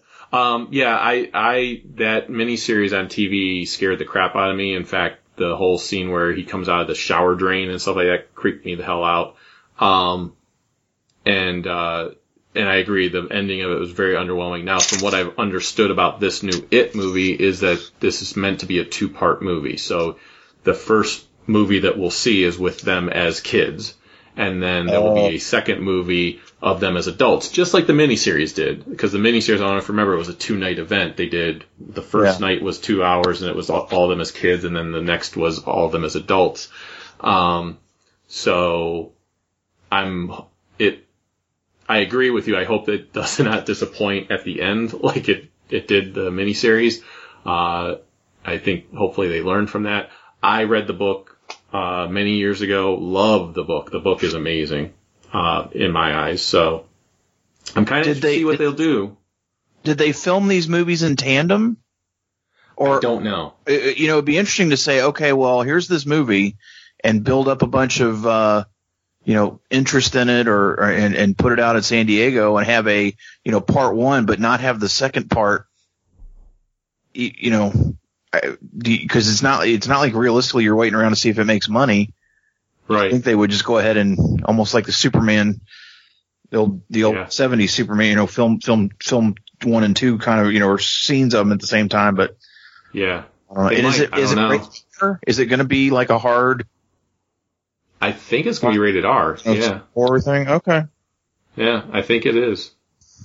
Um, and to me, this is this is very much like this movie for me. If I was a, a kid, uh, you know, this would, even though it'll be a R, if and like I said, I'm almost positive it's going to be an R-rated movie. Um, to me, this would be like what Goonies was for me, or like I mentioned in the TV uh, or the movie episode we did, uh, The Gate was an R-rated movie, but it had a very Goonies feel because it was kids facing these demons and everything else, and I feel like that's what you got here. If I was, you know, a 12-year-old, you know, 12, 13-year-old boy, I would be all over wanting to see this It movie uh, that's supposed to come out. Uh, and uh, now, if I was 12, 13-year-old kid of Roberts, probably not so much because I know he does not like scary movies, nor does his kids. But, but uh, yeah, this I feel like I'm we'll get a little bit of that vibe of you know the kids' adventure and stuff like that. So um, I'm like I said, I was hesitant when it was first announced, and I was very hesitant because I did love the TV miniseries up until like you said the very end of it.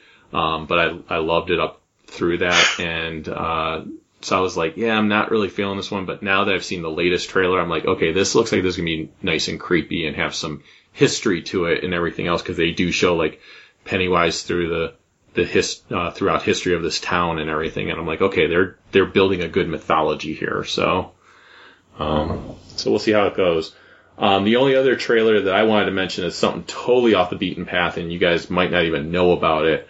Uh, but one of the movie reviewers that I watch mentioned it, and it cracks me up that they're doing this. Uh, have you guys heard of the movie called The Disaster Artist? No. I No. think so. Okay. Have you heard of the movie called The Room? Yes, It's rated, it's rated as one of the worst movies ever made. I am familiar with that name. Okay. So there's a movie called The Room that was, it's, it, like I said, it's panned as one of the worst movies ever. Um, acting wise, everything. The the room, not room. right. The one with The Room. Brie Larson. Okay, yeah, okay, got it. I guess there's a, lo- a whole history behind the making of that movie that it was just a, a train wreck from the beginning. Uh, and there's a scene that is often known, and I'll play it in the episode here as far as just the audio from it. I did not hit her. It's not true. It's bullshit. I did not hit her. I did not. Oh, hi, Mark. There's a scene where the guy who wrote the script for it is acting in it as well, and he comes out and he has to deliver this line of saying like, "It's bullshit. I did not hit her. I did not. I did not hit her. It it's all bullshit. I did not. Oh, hi, hi, Mark." And like that's all he's supposed to say. And he evidently it took him like 67 takes to get it because he couldn't remember his line. Uh, there's a point where the entire, like behind the scenes people knew the line.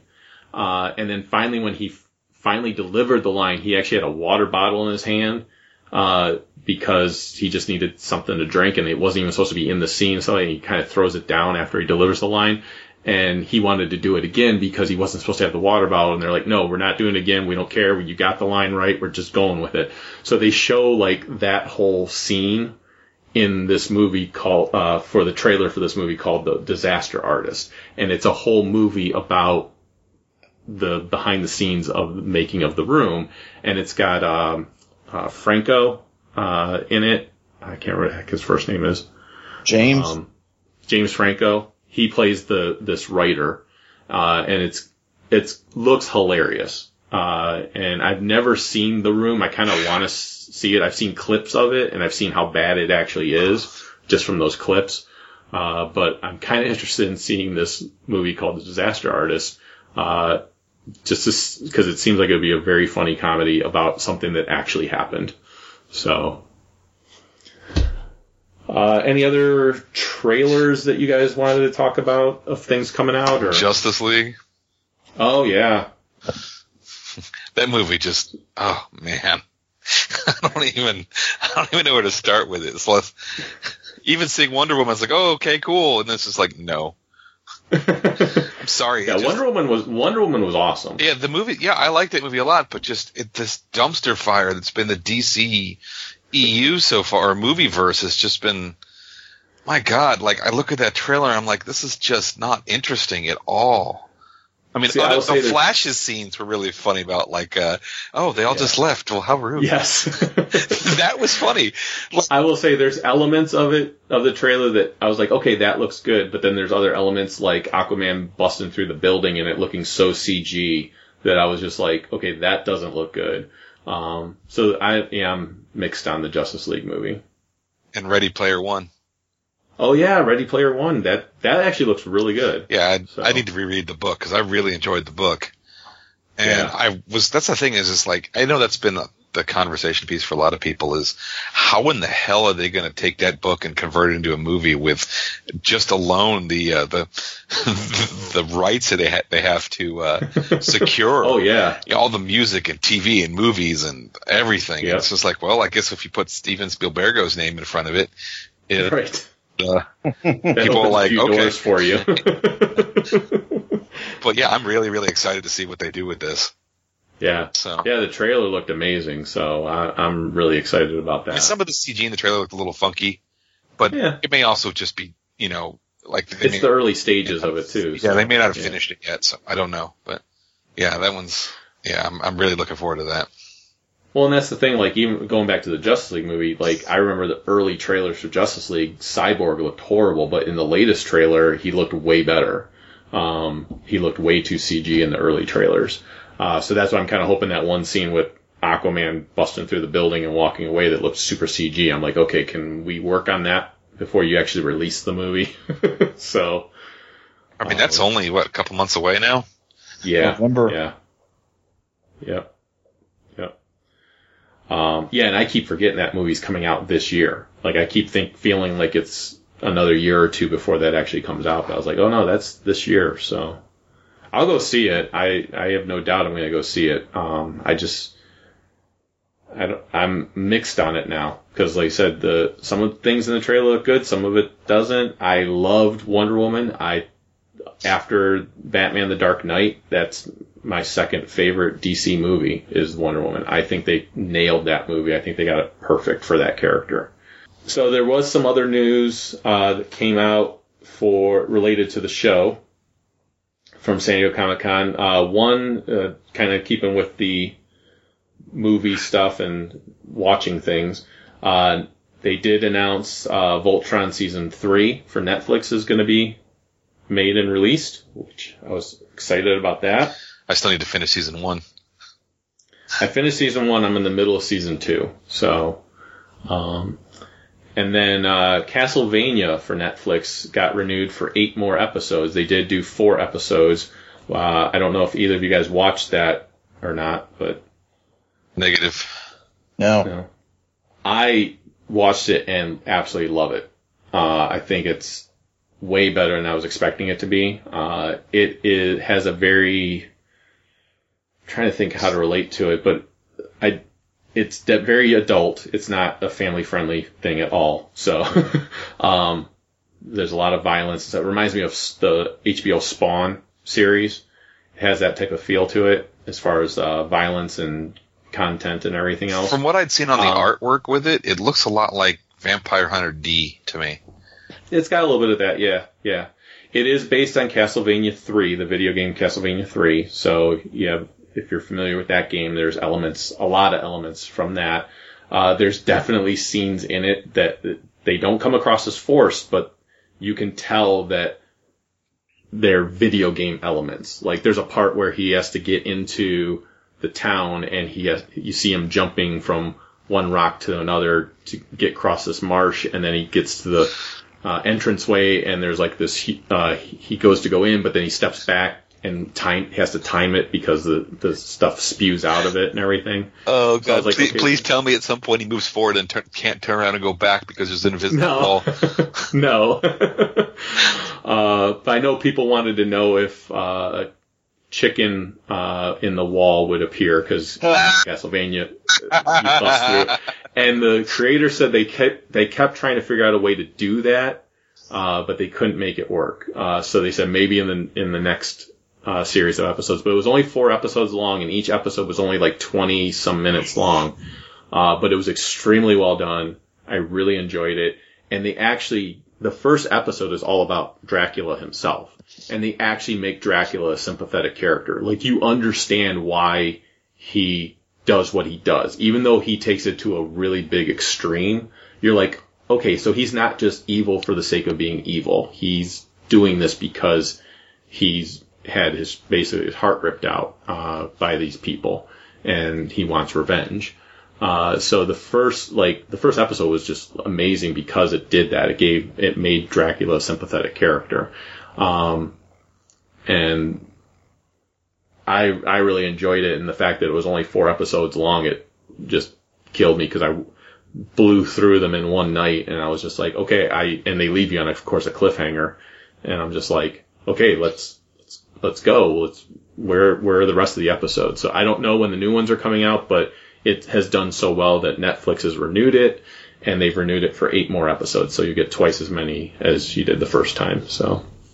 And then this wasn't from San Diego Comic Con, but I just wanted to mention I did try watching Transformers Combiner Wars, which is on that 90 something app. Uh, I don't know. It's like, it's kind of like the CW Seed, uh, app where you can watch some videos and everything else. Um, this series, it was a series of short videos, kind of done like the G.I. Joe Resolute, where it was like, if you put all these five minute things together, it's a one big story. Um, it is not, in my opinion, not worth watching at all. I couldn't get through the first five minutes. Like each episode is only five minutes long, and I got through two and a half minutes, and I couldn't watch it anymore. See, I've heard Yeah. tremendously good things about it. Oh, I thought it was atrocious. Oh well. Ah, okay. I the the the animation is horrible. Uh, the voices don't sync up with the mouths moving at all. Like not even to a level that like the old 80s cartoon. I know the old 80s cartoon and things didn't always match up either, but this is like really bad. And I thought the animation was clunky. Um, it's it's just like the f- first minute is just two big combiner uh, transformers just beating the crap out of each other, and it's the same motion over and over again for like 30 seconds. It, one punches one, and he spins around, and then he punches back, and it's the same damn animation for 30 seconds. I'm like, you're doing a five minute clip, and you're using the same animation for 30 seconds. Um, I thought the voices were completely off for the characters. Like Menasor, you know, when the combiners come together, that they're not as coherent as they are when they're individual characters. And Menasor's talking like no problem, like like I'm talking to you right now. And it just didn't he doesn't he didn't sound like a giant beast of a of a you know creature like a giant you know a giant, which is what he is. Um it just didn't have that powerful presence to him and stuff like that. The, there was just, like I said, anim- to me the animation was bad. It was clunky, and the voices didn't sync up. The voices didn't seem to match the characters. I got, like I said, I got through two and a half minutes. I was like, well, let me at least finish watching this first five minute one. I couldn't do it. I just turned it off. So, if someone out there watched the rest of them and tells me it got, it gets better, the first one's not that, the first one's not that good, but it gets better after that, then maybe I'll go back and watch it. But I, the fact I couldn't get through five minutes is should be a sign. Say, talk to Brian at uh, PCL because I know they lo- loved it. So Yeah, Brian and I don't always see eye to eye on stuff. yeah, well, I love neither. I love I love Brian, but I don't see eye to eye with him on a, on several things. him and I will text each other. He'll probably text me after he hears this episode and be like, "You're crazy. That was good." so, um, the other thing that came out of San Diego Comic Con was uh, Visionaries uh, at the first strike panel for IDW. They were uh, mentioning that Visionaries comic is going to be coming out in December. You guys have any feelings one way or the other when it comes to that? Yeah, that's an in- interesting choice for a comic. I hope it does well, but Yeah. Visionaries was not something I was really into as a kid. I don't, I don't know why. It just, I mean, like I know what they are, but Yeah. you know, if it's another '80s property that can that can do something good with, go for it. Yeah, and it is supposed to be part of that Hasbro universe, combined universe. So, um, I like the Visionaries as a as a kid. I like the cartoon. I didn't really have any of the. I didn't have any of the toys. I liked the toys. I just never got any of them. Um, so I'm I'm excited about it, but I I'm excited about just about every '80s toy property that does get a comic. Uh, so, uh, and for the most part, I do think IDW does a great job with the toy with those properties, other than maybe GI Joe in recent time. But we'll get into that a little bit later. we'll get into that a little bit later.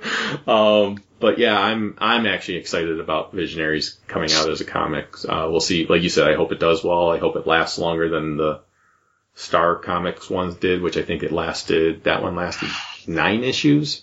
So I hope it lasts longer than nine issues. but John, any thoughts about the Visionaries one or? Never watched it. Never saw a toy. Don't know anything about it, man. I was I was I was out of. That's late '80s, right? I mean, I was.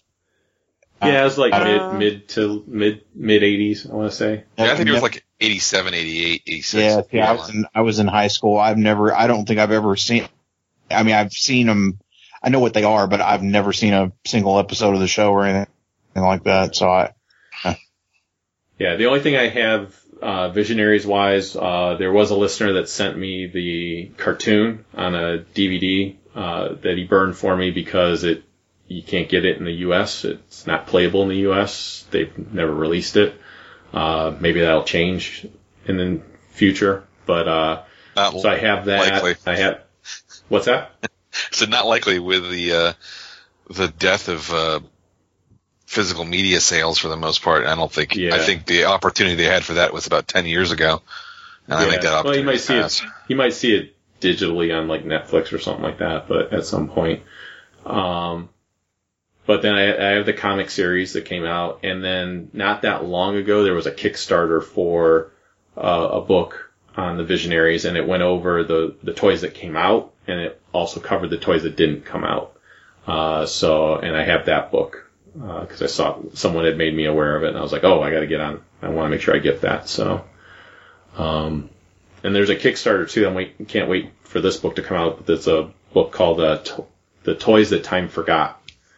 Book that's coming out, and uh, it was from a Kickstarter, and it's it's kind of along the same lines where they they take toy properties that were supposed to have a toy line, uh, or there was supposed to be a future wave come out, and they never did. So it's like this whole book is about like what was supposed to come out. Here's pictures of the prototypes. Here's the concept stuff and all all that type of stuff and why it didn't happen. Also related IDW. Uh, I'm sure you guys. I, I assume you guys probably saw this. Uh, that IDW. I found this interesting. They're doing uh, Star Wars Adventures as a comic. It's a all ages comic. Uh, being produced by IDW. So Wasn't have that, you guys seen that? Uh, isn't that an old Yeah, series that's just reprinting basically? No, it's new material. stuff. Oh, is new it? stuff. But I, I find it interesting, and I'd be really curious. Did, I don't know if I've seen, have not seen it discussed anywhere.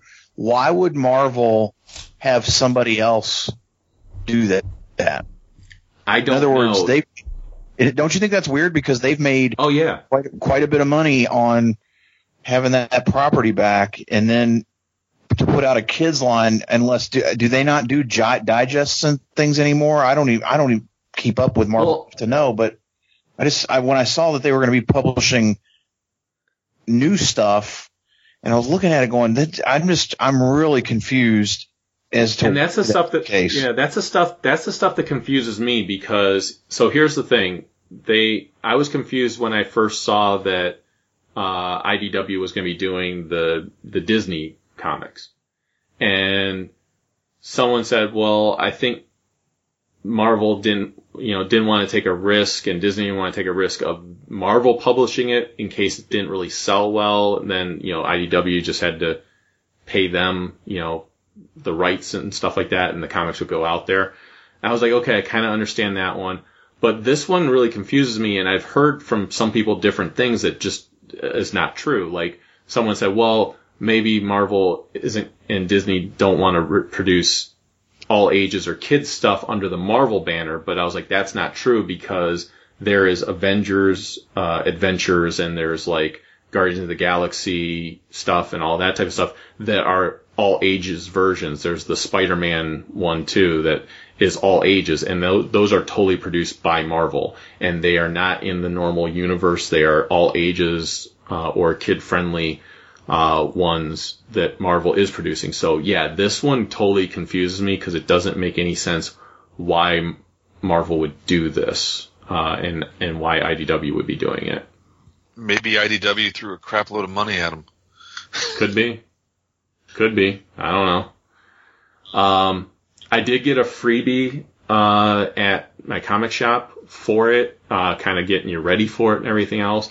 And it's, you know, the, you know, it was only a few pages, but, you know, the freebie was fun. It, it is definitely all ages. Uh, it's something that I think anyone could pick up and enjoy, but real, you need to realize it's not going to be like the intense Star Wars comics that we're reading. Like you're not going to get, like I was mentioning earlier, earlier, the Screaming Citadel story that was had a little bit of a horror element to it. You're not going to get that with this. This is totally reminds me of the Star Wars Adventures digest size ones, but this these will, are supposed to be at full comic size. But those uh, those little digest books that they that Dark Horse used to do uh, kind of has that type of feel to it, where it's just to be these fun little adventures and everything. But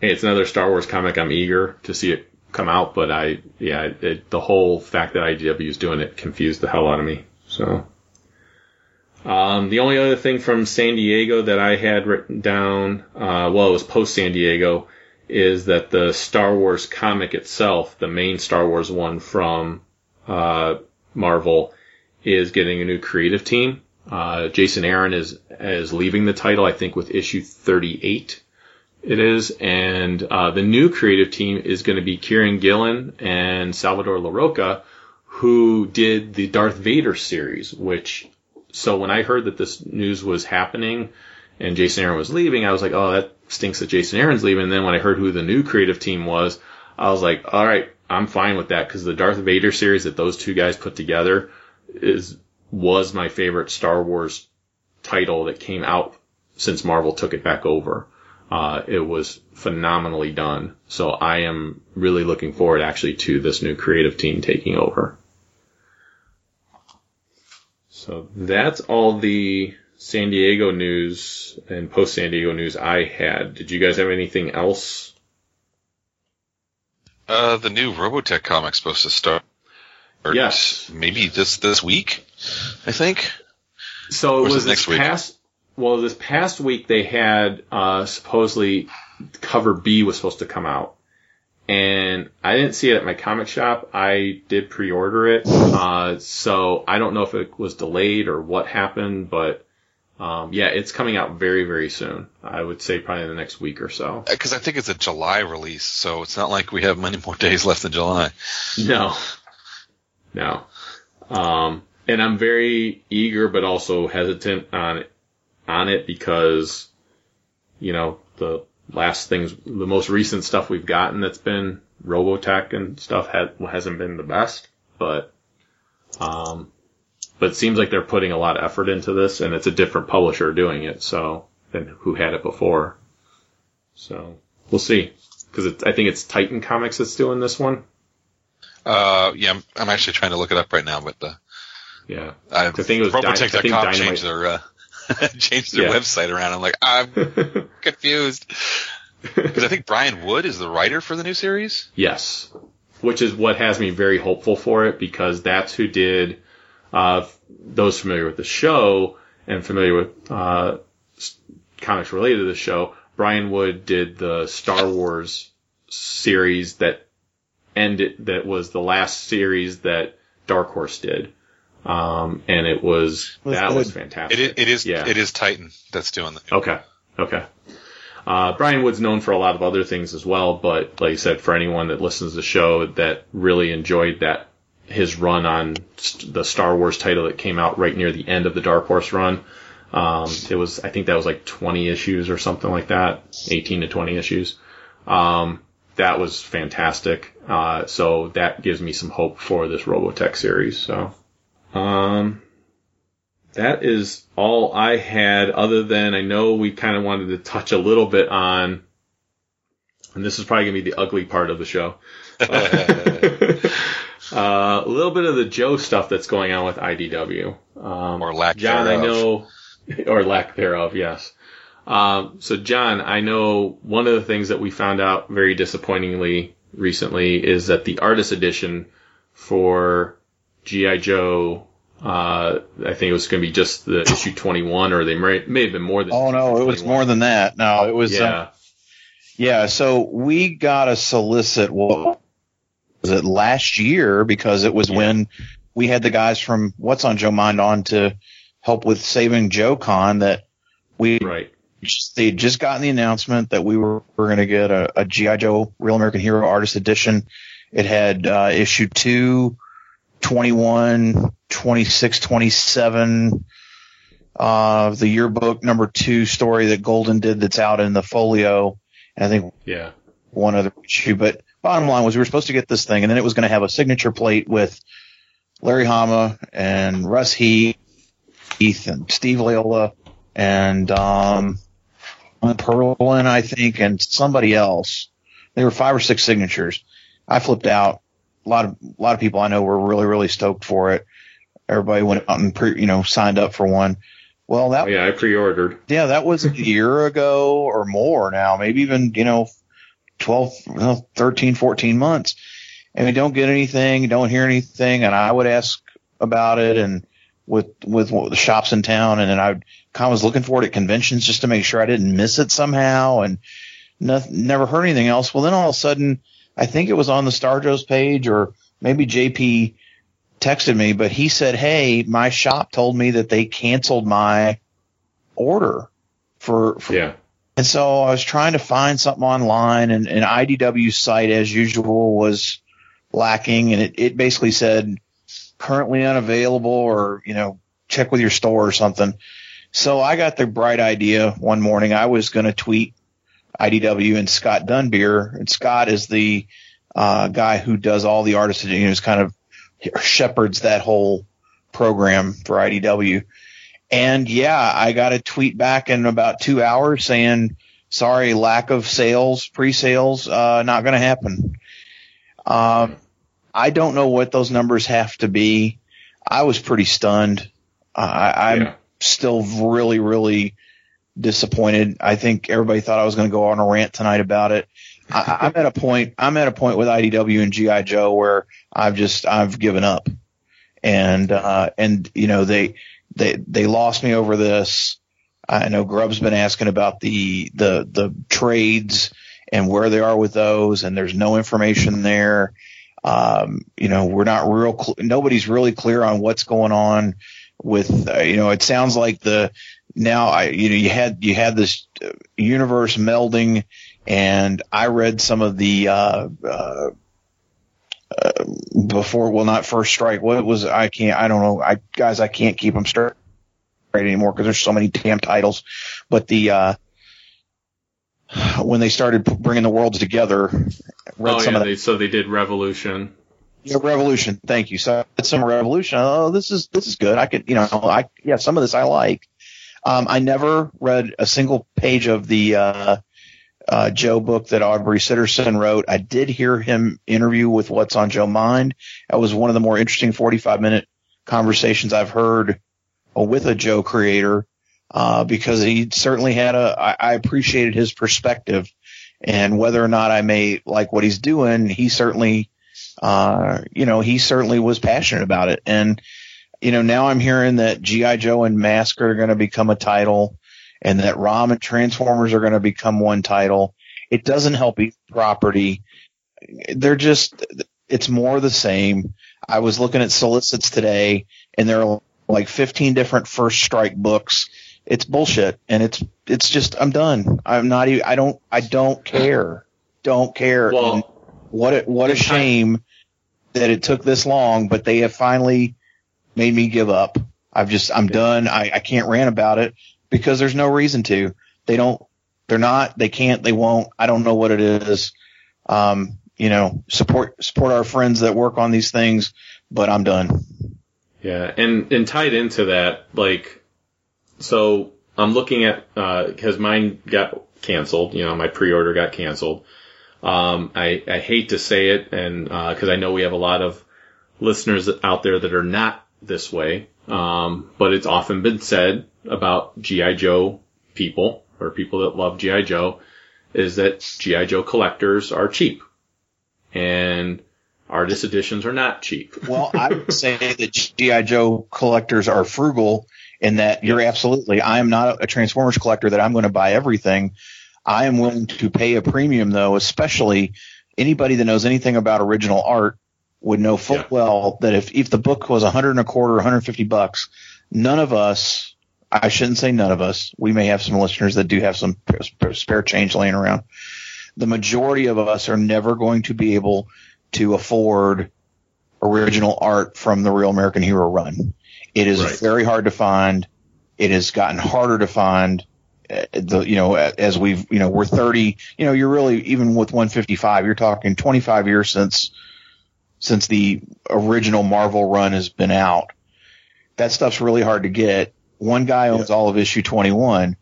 How they don't just publish that still blows me away. But again, Yeah. and I'm done asking. I'm not going to scream and holler about it anymore. Yeah. They have they have deflated me on it. I'm going to stick to my sketchbook. I'm going to do what I want to do with that. I'm going to have fun with it, and you know, IDW, damned, they they can do whatever they want. Well, and it, and it goes into what what I was going to say with it is I don't they don't know and we've talked about it many times they don't know what to do with it anymore. Uh, they they announce like hey we're going to do this but then they don't follow through with it and that kind of goes into what you know I know uh, Grub Grub's issue as well as mine is you know they started off doing this complete collection uh, and there's volume nine is uh, out there and it's you know it's still on my pre-order list. Um, but that doesn't take you through the whole series. They have to probably do 15 volumes, if not more, in order to get the entire series because they're plan they're supposed to be including special missions and everything in there, which I was excited about. I know Chuck was getting them too. Um, and I, I think other people we know, I think people like Travis and that were probably getting them as well. I don't think they know what to do and they're just throwing everything up on the wall and seeing if it sticks. And the second it doesn't stick, they're taking it away.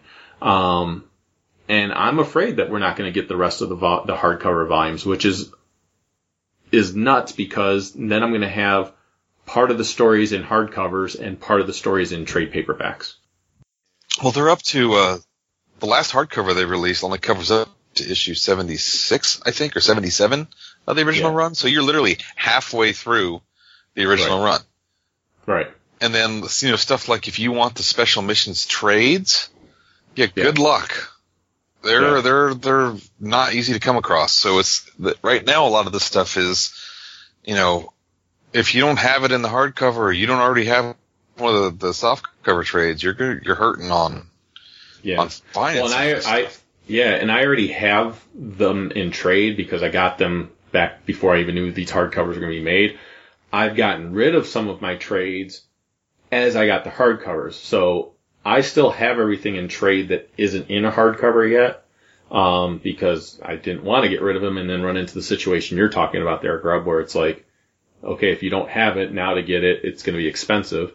Um, but it just sucks to look at my shelf and realize, okay, I might not get any more hardcovers. And they are very well done too. That's the thing that really kills me is like they are really well done and I and they got some great material in there and I like how they put the special mission issues in there. I like how they've put some of the comic stuff, uh, the the the comic two packs uh, issues. You know, Yearbook. some of them done, yeah, some yearbooks sneak- and everything sneaking in else. Yeah, they they stick them in there where where it's a good place to read those things. Uh, I love how they've done the hardcovers. I love that's the one thing I will praise IDW is the quality of their hardcovers is amazing. Um, and they're not and they're relatively inexpensive. I mean, when you really look at it, they're 50 bucks and you can usually get them on Amazon for like 30. Um, and you know, if you do something like I do where you pre-order them, you can get them around 30. So, you know, they're, and you get a lot of issues. You get usually 12 to 14 issues in each one. So it's just, it's very disheartening to know that, oh, you know, they started down this journey and they're not, they might not finish it. Now, I don't think that that, it might not be a permanent thing. That could just be a hiatus for a while because supposedly Hasbro wants to do something with the, you know, reinstating Joe into the this movie universe and everything else. Um, maybe when that happens, maybe these hardcovers will start up again. I don't know. Um, I'm not going to hold my breath, but at the same time, I, I would love it if that could happen. So I don't know. I don't know what's going to happen. I did some poking around, to fig, you know, like just googling and seeing if I get answers, and the consensus seems to be that it's the combo of IDW is claiming that the quality of paper in these hardbacks is not good enough.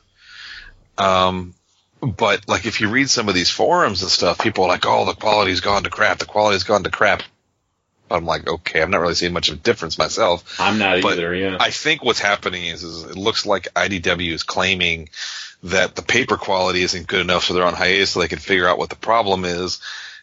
But I think that's their excuse for they're not the pre-sales on these things are not high enough for them for to them to justify, justify it. it. Yeah. And I think that's it exactly. I think that it all comes back to the pre-sales.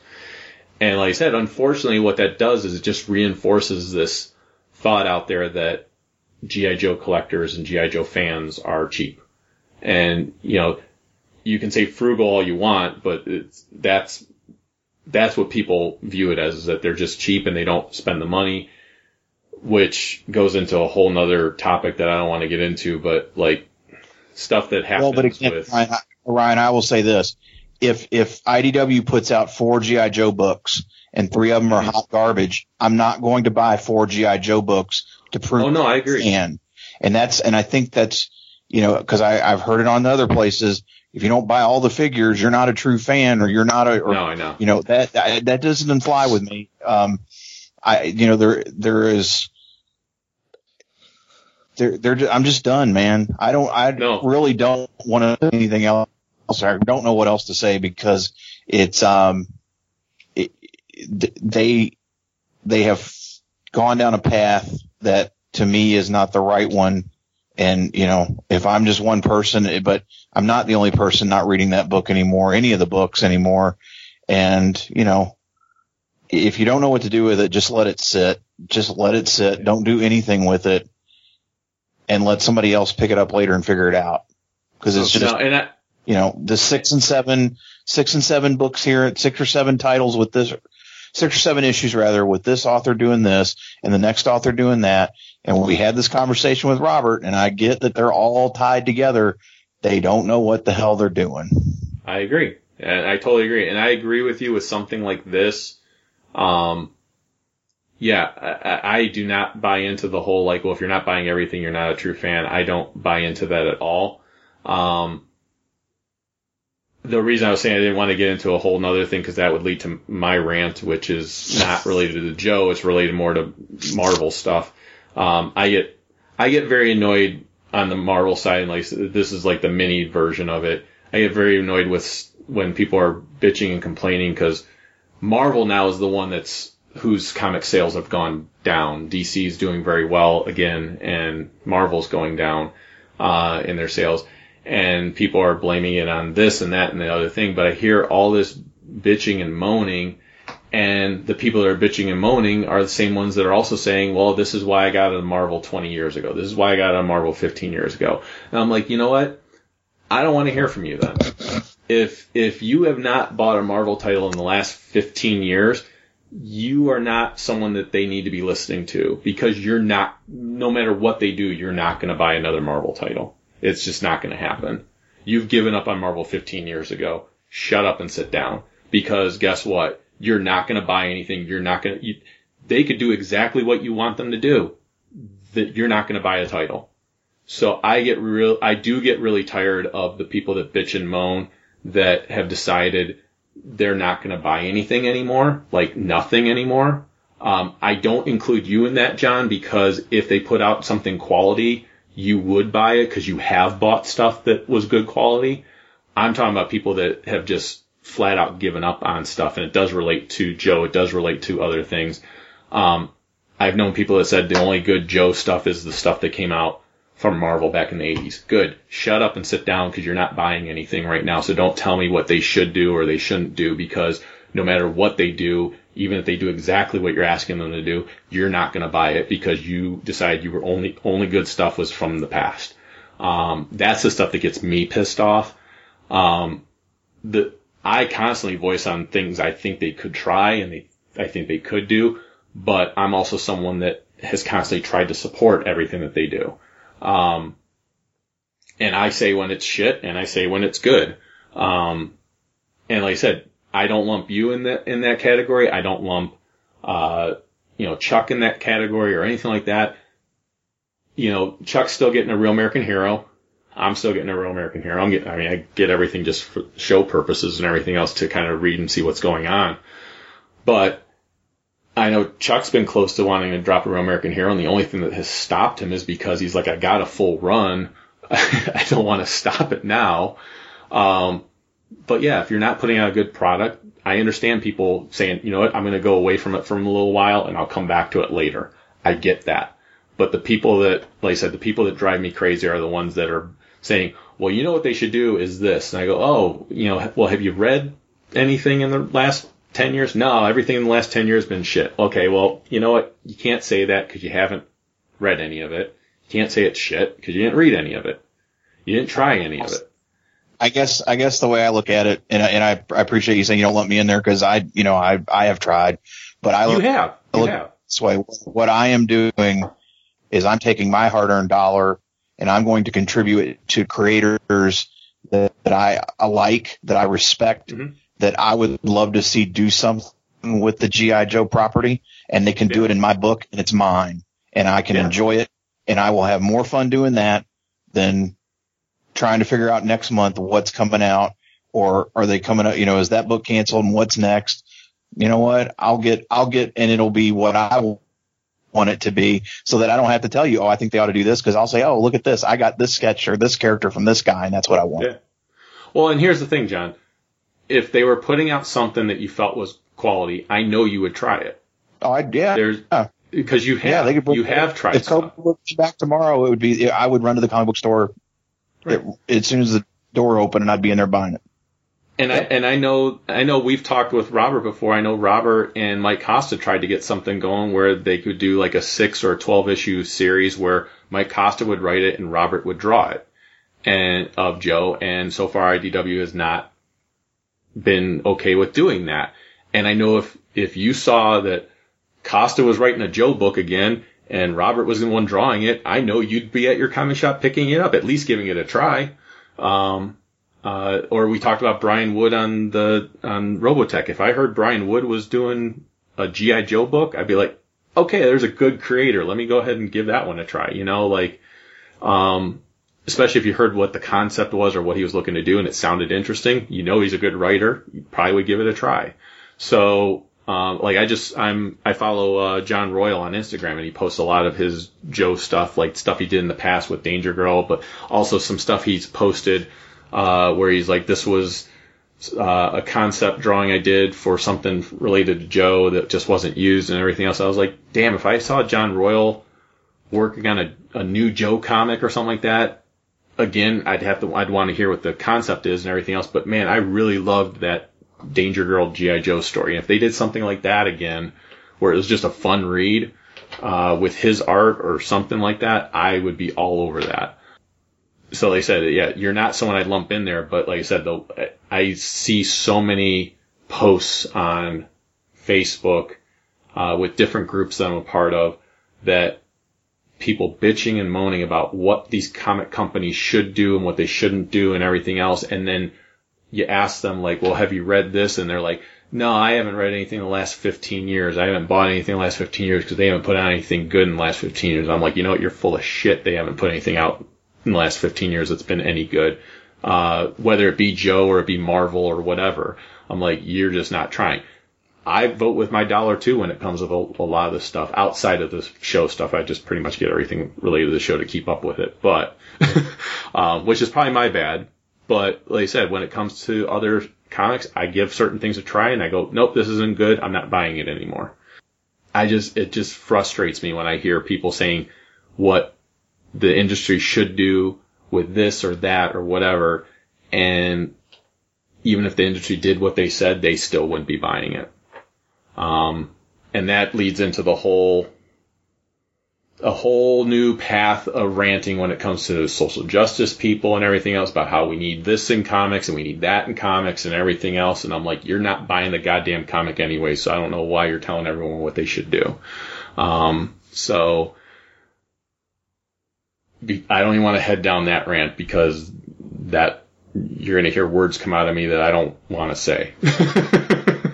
but like I said, it's it's it's the one thing that's very frustrating for me is, you know, if if you want to support good stuff, support the good stuff. Um, but don't tell me there hasn't been anything good in the last 15, 20 years because you're, it's a lie, uh, and you just haven't, the people, and I don't mean you guys I'm talking to right now. I mean, if there's any listeners out there that are like, yeah, nothing's been good from Joe in the last 20 years, or the Marvel stuff's the only good stuff, you're full of it. So, uh, you just haven't tried and you telling me what they should do, it means nothing to me. Um, so, so that's my rant. I ranted for you, John. Thank you. Thanks for having the passion that I have lost. But I will say too, IDW needs to get off their ass and figure out what the hell to do with this stuff and complete the stuff that they started. You're make they they're they have to be doing well enough with some of the other things that they could finish some of these things that they started. Uh, get that artist edition out there. Get the finish these uh, hardcovers that they started. And uh, I, Grub, I agree with you. The the paper quality excuse is a load of shit because I have not noticed anything change with the paper quality. Uh, and I flip through every single one that I, I get. I might not be reading them currently because I'm, you know, working through them, but I flip through every single one when I get it and I haven't noticed any paper changes. So Yeah, it's weird. It's just in general, it's like I don't really, you know, I poke around with Facebook and you know I'm on some, you know, but I don't really do the forum thing anywhere, and I'm not really part of any real, you know. Okay, outside the 501st stuff I do and and Lance Star Joes, and I'm not really part of any forums or Facebook groups or anything. So like, I don't really see, you know, like when I started poking around to read about what's going on with these Joe hard covers, I'm like, wow, there's a lot of like just anger in general. Of this is uh, blah, blah, blah. I'm like, I'm like, what the hell? Like, do you guys have better things to do? Like, yeah, okay, everyone has their moments where they rant and rave and get upset Sure. about things or focus on things, and that's fine. But it's like, you know, it, maybe it's just too easy to to be a keyboard warrior. Um, yeah, but I'm like, I don't. I have better things in my life to like focus on than and anger, you know, put my anger towards than than worrying about the fucking paper quality of a of a hardcover when it's actually, you know, when to me it seems pretty good.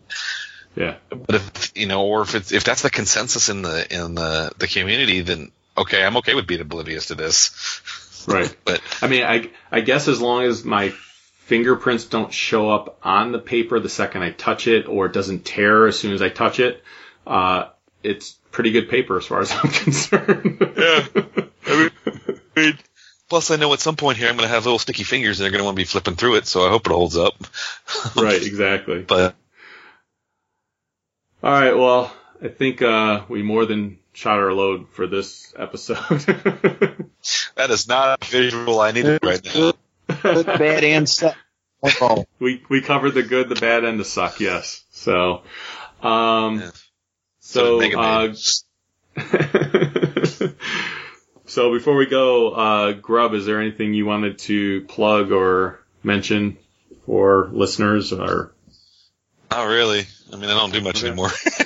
Okay. I mean, outside of uh, I'll see people in Baltimore. Okay. So Yeah, ba- uh, Baltimore's coming up. Uh, one thing I wanted to mention is uh, Saturday night. Uh, we kind of mentioned it on the uh, episode that we had Greg on where we were covering the movies. Saturday night we will do uh, a recording. Uh, it'll be for our 200th episode, and I, I I'm getting out episodes as fast as I can get them out so that we can be up to 200 for that episode. Uh, one way or another, that's gonna be our 200th episode. So. um, even if you sit on it for a while, even if I sit on it for a week or so, yeah. Um, so that'll be our 200th episode. So my thought is, my plan is that the show ends at seven o'clock. Uh, we're all going to need to get dinner and stuff after the show ends. Uh, I would like to meet up around 9:30, 10 o'clock uh, at the Hyatt Regency. Uh, there is an area uh, that we recorded at last year, and uh, I think it'll work well. Um, uh, so we will, if you're going to Baltimore and you want to be part of that recording or you just want to be there to watch, even if you don't want to talk, that's Ooh, fine. Um, uh, please reach out to me and let me know and I will make sure that everyone that's interested will be in the loop as far as where we're meeting up at. And, uh, so this way, as many people that can be there would be great. Uh, I actually have a Star Joe's trivia thing uh, planned for that episode uh, that people can partake in during the episode. Uh, so brush up on your Star Joe's episodes. Uh, it, it'll be fun. It'll be kind of a memory lane type of thing, but there'll be questions and there will be prizes. Uh, so uh, there'll be pl- I will have plenty of free comics to give away as well. Uh, stuff that I've gotten duplicates of over the past year or so. I'm bringing a bunch of stuff, so uh, there'll be a ton of freebies. There will be prizes. Uh, so please come hang out with us and share the fun that is Baltimore Con. So I'm I'm really looking forward to it. Chuck will be there. So far, still he's still coming. I still don't believe that. Uh, I just talked to him recently. He's coming, so uh, I keep checking with him every time I talk to him. so I'm like, "You're still coming, right?" um, so he he is very excited and very eager. So uh, looking forward to that. Um, John, how can they find you? Find me on Facebook, John Thurmond, Twitter, John underscore Thurmond. And yes, Shane and I have over 5,000 followers now. So he can, yeah. Uh, Virginia Comic Con is vacomiccon.com. As I mentioned, we've had our two day show now for the year, but we'll, we'll have a one day show the weekend after Baltimore. Uh, that Saturday we'll have a, a one day show here in town and, uh, yeah, that's Oh. about it. Hey, didn't uh, s- friend of the show Tim uh, Tom King didn't he just win like a Harvey or something? He won two, Yes. as a matter of fact. Yay! Yeah, one was for a short story, I think, that he did for Batman in the Batman annual, uh, involving Ace the Bat Hound. and then, uh, I, and then he won for And something won else for- too. Went for the vision. What was that? For the Won for the Vision, Vision. yeah, yeah, yeah. So, uh, so that's awesome. Uh, before I get into all the Starjo stuff, uh, I do want to mention our, uh, sponsor-esque, I guess I could, should say. So the Patreon thing launched the last episode that I did, uh, with, where I covered the Transformers issue. I went over what the tiers are because I realized, I don't think in past episodes I mentioned what you get for the different tiers. Um, basically with Patreon, you can get all the extra content that I put on Patreon for like $3 a month, which is pretty cheap. But we had two listeners that donated at the $10 level, which basically means they're a sponsor of the show. Uh, one of them was uh, Matt Anderson, and he doesn't really have anything to promote, so I just told him, oh, I'm going to mention, keep mentioning your name every episode because that's you pay for sponsorship. You at least get your name mentioned. Um, and then the other one was uh, Jonathan Morgantini, who uh, is on Facebook a lot and definitely supports the show. And Is that how you pronounce his last name? I believe so. Okay. Uh, it, it, it that's how it looks, and he hasn't he's never corrected me. So so Jonathan, if I'm saying it wrong, let me know. But yeah, it looks like Morgantini. Uh, but he uh, he doesn't have anything to promote other than something that I think listeners might be interested in, uh, and that is he recently got a Tom Clancy Ghost Recon game and guide, and in it was included a collector's edition of the guide. Uh, there was like a pen and paper RPG uh, that was created, and it's developed around uh, the basis of it is developed around a top secret team of U.S. military commandos. And he was like, with a little bit of work, I could make this a GI Joe role playing game. So what he's planning to do is he is planning to put together a role playing game uh, where with some listeners if they're interested. Uh, he just he's looking for about four volunteers and uh, that can meet over Skype and do. He's going to create a couple chapters and whatnot and do a little role playing game with everyone. And he said if it goes well, he might actually record it and he wanted to know like, would you want to put that out as an episode? And I was like, sure, if you want to do it, we'll put out as an episode. Um, so if you're out there and you are interested in this, uh, you can either reach out to Jonathan directly through Facebook. Uh, again, his last name is Morgantini, which is M-O-R-G-A-N-T-I-N-I. Uh, or you can reach out to me and I'll get you in touch with him. So either way will work.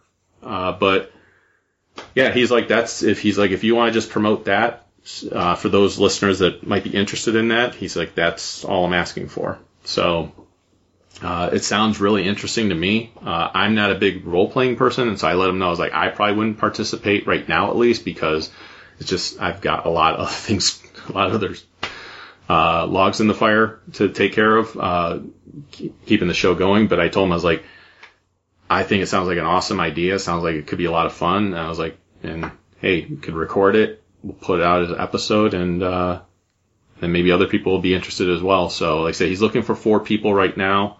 Uh, and uh, it would be kind of a, a new imagining of the creation of the GI Joe team is kind of what he has in mind for his first story arc. So, so just wanted to throw that out there for you. But outside of that, uh, you can find us at starjoes.com. You can find us on Facebook. We have a group page and a fan page. We've been having a lot of fun on the uh, group page. Uh, been I've changed it from putting up a cover of the day for a little while, and now I'm putting up stuff like people's first Star Wars comic that they read, people's first you know GI Joe comic that they've read, uh, that they read as a uh, at any point in their life. So uh, people seem to be having a lot of fun with that, and I have a lot more planned uh, when that revolves around that. So. Um, it's just fun to take a look back. I mean, that's kind of what this show is all about, and that's the origins of the story is looking back at things that we grew up with. So, um, you can also follow us on Twitter. It's at Star Joe's Podcast. You can leave us a voicemail. It's 440-941-JOES, 440-941-J-O-E-S. And, uh, we have merchandise. You can find that at the Star Joe's page as well. Um, you can email us at starjoespodcast at gmail.com. I think that's pretty much everything. Uh, find us on iTunes. You can find us on Stitcher Radio, and you can find us on the Podbean app. Uh, pretty much everything that you want to know uh, can be found on the Star Joe's page. So, uh, with that, we'll go ahead and close the episode by saying the Force will be with you. Because knowing us is half the battle. Take care, everyone.